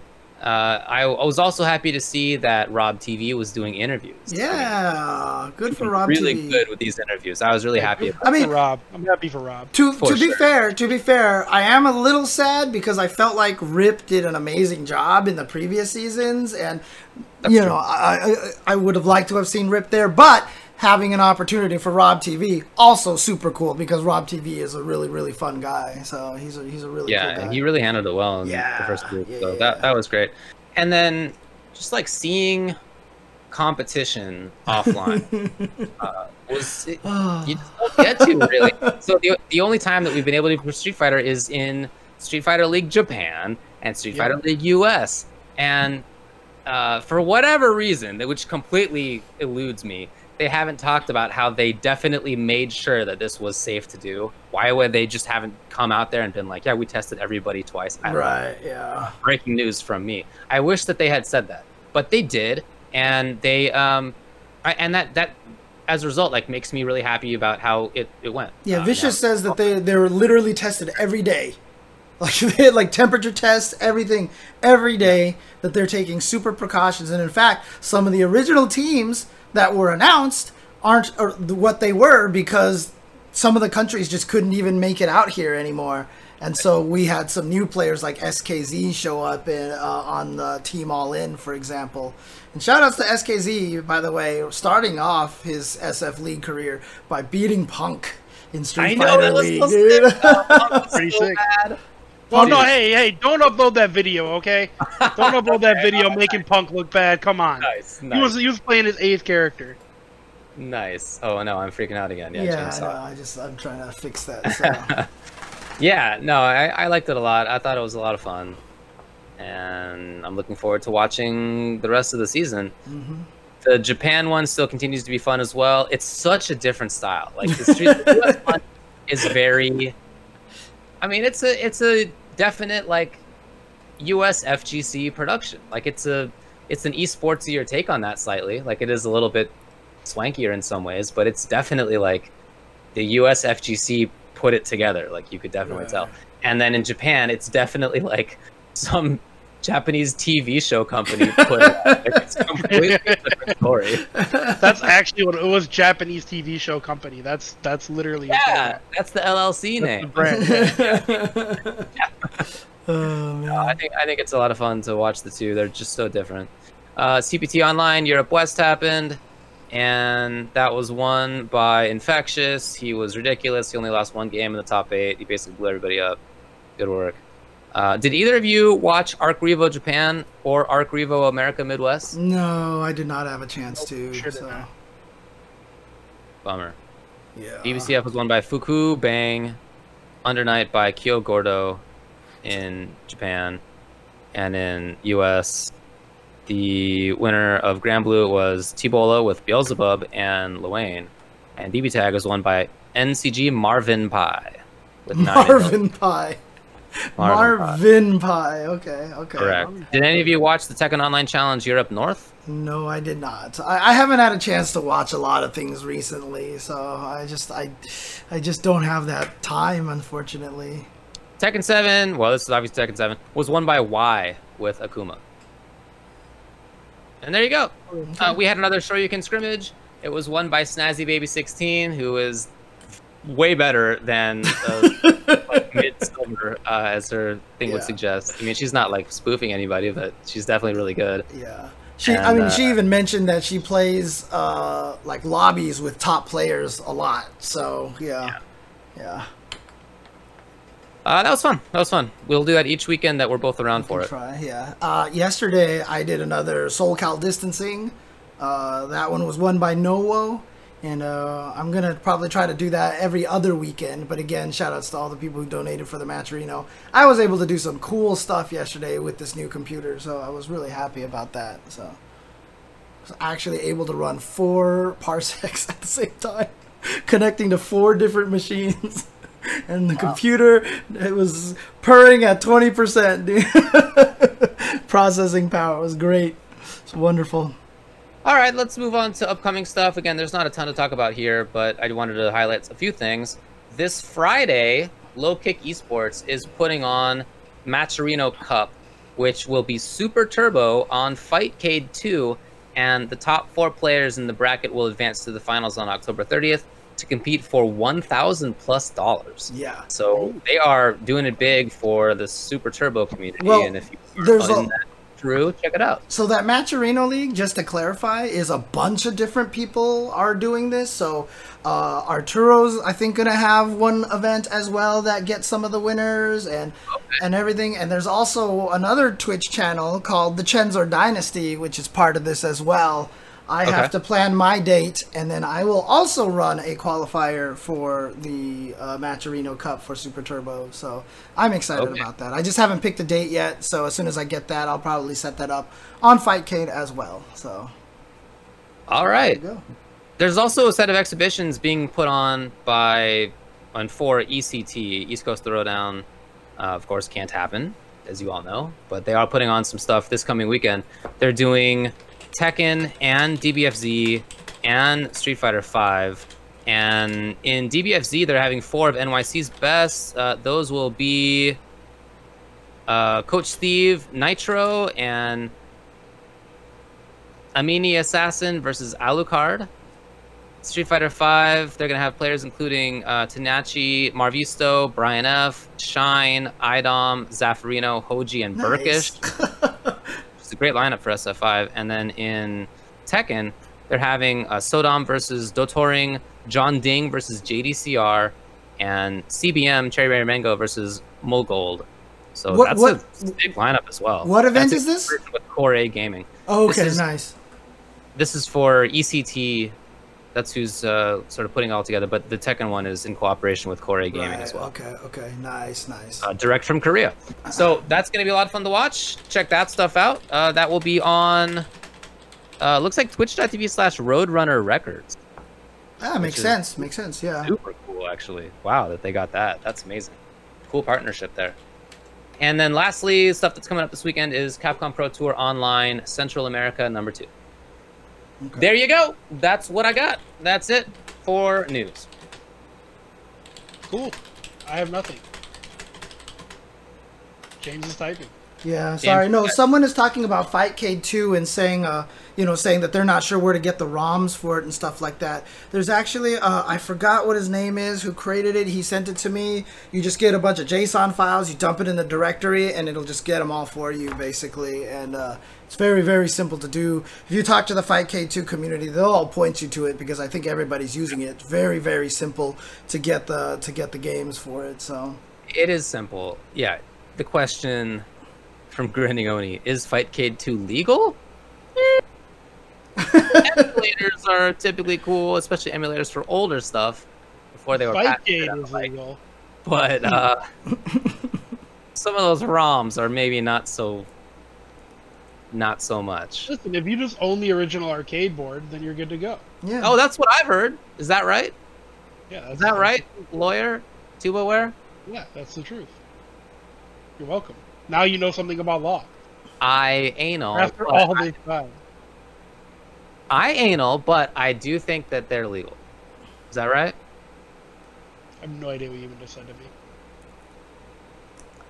I'm confused.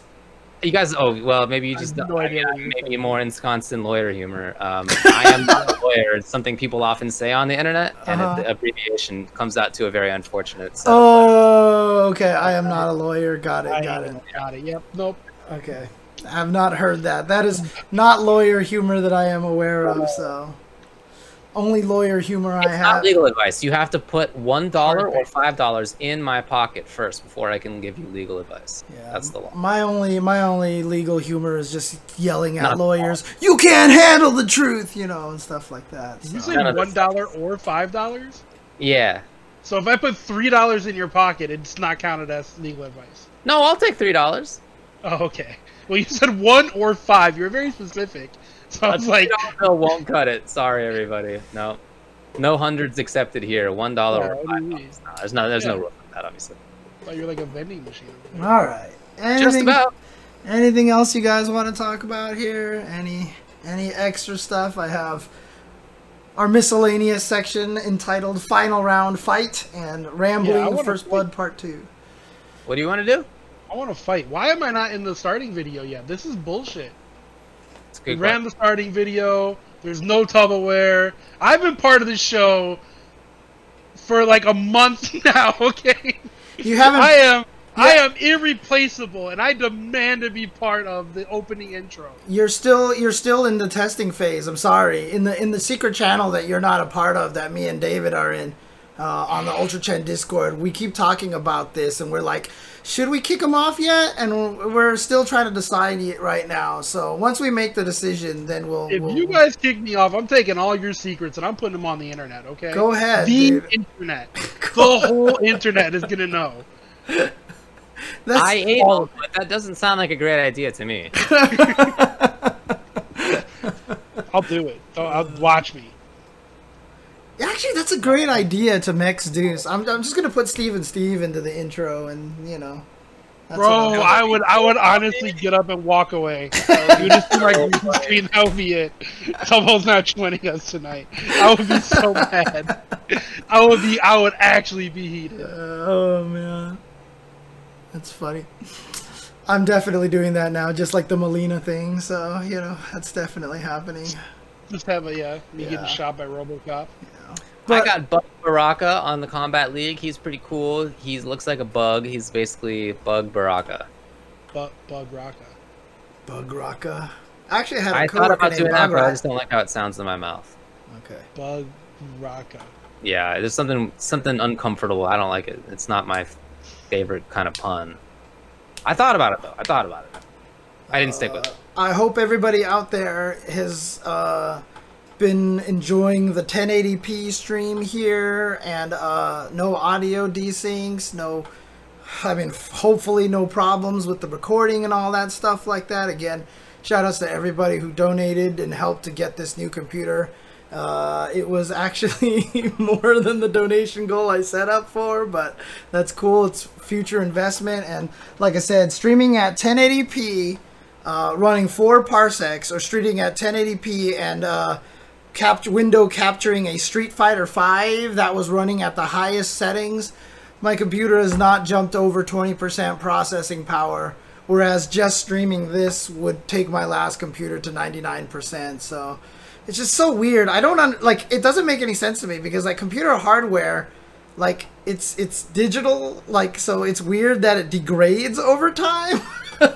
It degrades as other things become more demanding. Yeah, it's it's so weird because like what I, I, when I first when we first started streaming, it wasn't maxing out like that. I don't feel like I changed it that much, but you know, it's like weird, but it's it's really nice. So yeah, It's a cool computer, and I'm green with jealousy about it. was that a joke or a pun or something like that? The way that he said it definitely made it sound like there was more to it than what he actually said. Well, I'm currently green, so maybe. okay, Look at my, my, my I'm col- I'm the color green. yeah, you're Not kind of. I don't see it. Anyway, Yeah, really. I look green to me. All right, I'm glad it doesn't oh, count. Dude, come out I'm like that. stuck in Outer Wilds. I'm actually stuck. So You are stuck, yeah. I'm actually legit stuck and not sure what to do in that game at You this got, point. So to be fair, you got stuck your last stream. You've been stuck for two streams. You just didn't, like, you, like, haven't made any real discoveries or progress. yeah, What a blow. I mean, I, I mean, I finished. I like cleared out a bunch of like there's more to explore here kind of stuff like that. So I got a lot of Yeah, that yeah, stuck and take, taken care of and Real things like that. revelations recently. so. Yeah, Good unfortunately. luck, man. I mean, I, I told you I can give you hints when you want them. I mean, the only, ask- I don't want like direct hints, just more like, is it something that it's super obvious that I'm overlooking, or you know, or is it like, at this point, there would be nothing that I can say to you Uh-huh. that wouldn't be a direct hit. okay, hint. gotcha. Like I couldn't be like, I would have to pretty much tell you what you're missing. Okay, Like where, okay. at least where to go, gotcha, and gotcha. that's probably too big for you. so. Okay, okay. Fair enough, fair enough. All right, well, I guess that's it then. You know, I could probably. Oh, dang. Now that I realized it, don't they have that crazy thing now that I can run on my computer that kills all the back noise? So that way I can leave my air conditioner on. They won't hear the humming anymore. The NVIDIA cards, like, had Oh that. yeah, you could do the Nvidia thing. Yeah, you probably can. You have the tech to do that. I Oh, think. dang. What's Your it called? video card is ready to go. RTX Voice is what it's. Uh, VTN Wesley said it's called RTX Voice. I'm. You should definitely. I am definitely doing that. and they also have wild ass no green screen software too. oh, that's right. right. That's right. Yeah, incredible yeah, yeah, Really, yeah, yeah. really incredible. Yeah. Okay, yeah. okay, okay. Yeah, Mach and Soul, this is the new PC. If you actually look at your settings right now, this is at 1080p, which is higher than I've ever streamed at. It's always been 720p because I've never been able to get anything higher than that.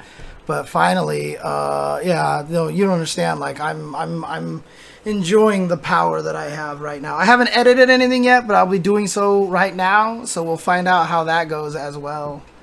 Well, James, not having to reline up that uh, audio. Hopefully, hopefully, dude. Oh, Dude, there- uh, if if if there's audio desync, something went wrong on your end. Nobody's mentioned it in the chat today, so there's no way at least the Twitch VOD would have audio desync. Well, I mean, it, it might. It, it would only be right. The Twitch VOD won't won't have it. I'm just wondering about my local recording, and if my mm-hmm. local recording is messed up, I still have to fix that. And the Twitch VOD takes as long to download. That's not speeding up based off of my computer. So let's just put it that way. That doesn't that doesn't increase in speed. Oh dang! Huh. Got real excited about something. I think. My, well, I don't know if this is too TMI again, but I think my cat scab fell off. So. Oh, oh don't Alright. show on cam. You're, you're about to pick up a scab. Oh I'm gonna have to, Picking it up. I'm gonna have to find it. I don't know where it is, dude. You probably ate it, man. Let it go. Ooh. Yeah, that's, Dude. you probably did. Uh, what? What? So, so what? wait, Let me. I can read the specs. Some people want to know the specs on the computer here. Uh, so let me get you guys this. Cats do some wild stuff. My cats regularly eat each other's barf and their own barf. Yeah. Yeah. I mean, that just seems like standard cat behavior, so we don't stop them from doing it. Have you asked your doctor? Yeah, we have actually asked if it's normal, and yeah, they just they eat too quickly sometimes, and they their little tummies can't handle it, and they barf. And then they leave. go over to it and they eat it, or the other one goes over to it and eats it, and it seems completely normal. So I have I have an AMD Ryzen 9 3900 XT 3.8 gigahertz 4.7 gigahertz turbo with a uh, where's the NVIDIA GeForce RTX 2080 Super 8 GB GDDR6 with 32 gigabytes of RAM. So there you go.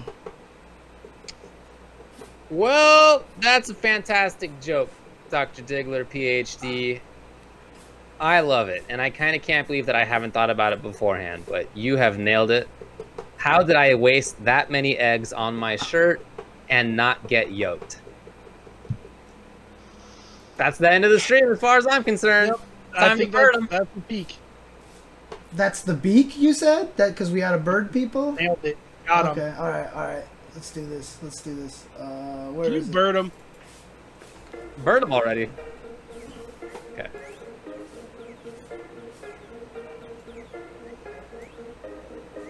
It's a little quiet for people, but there you go.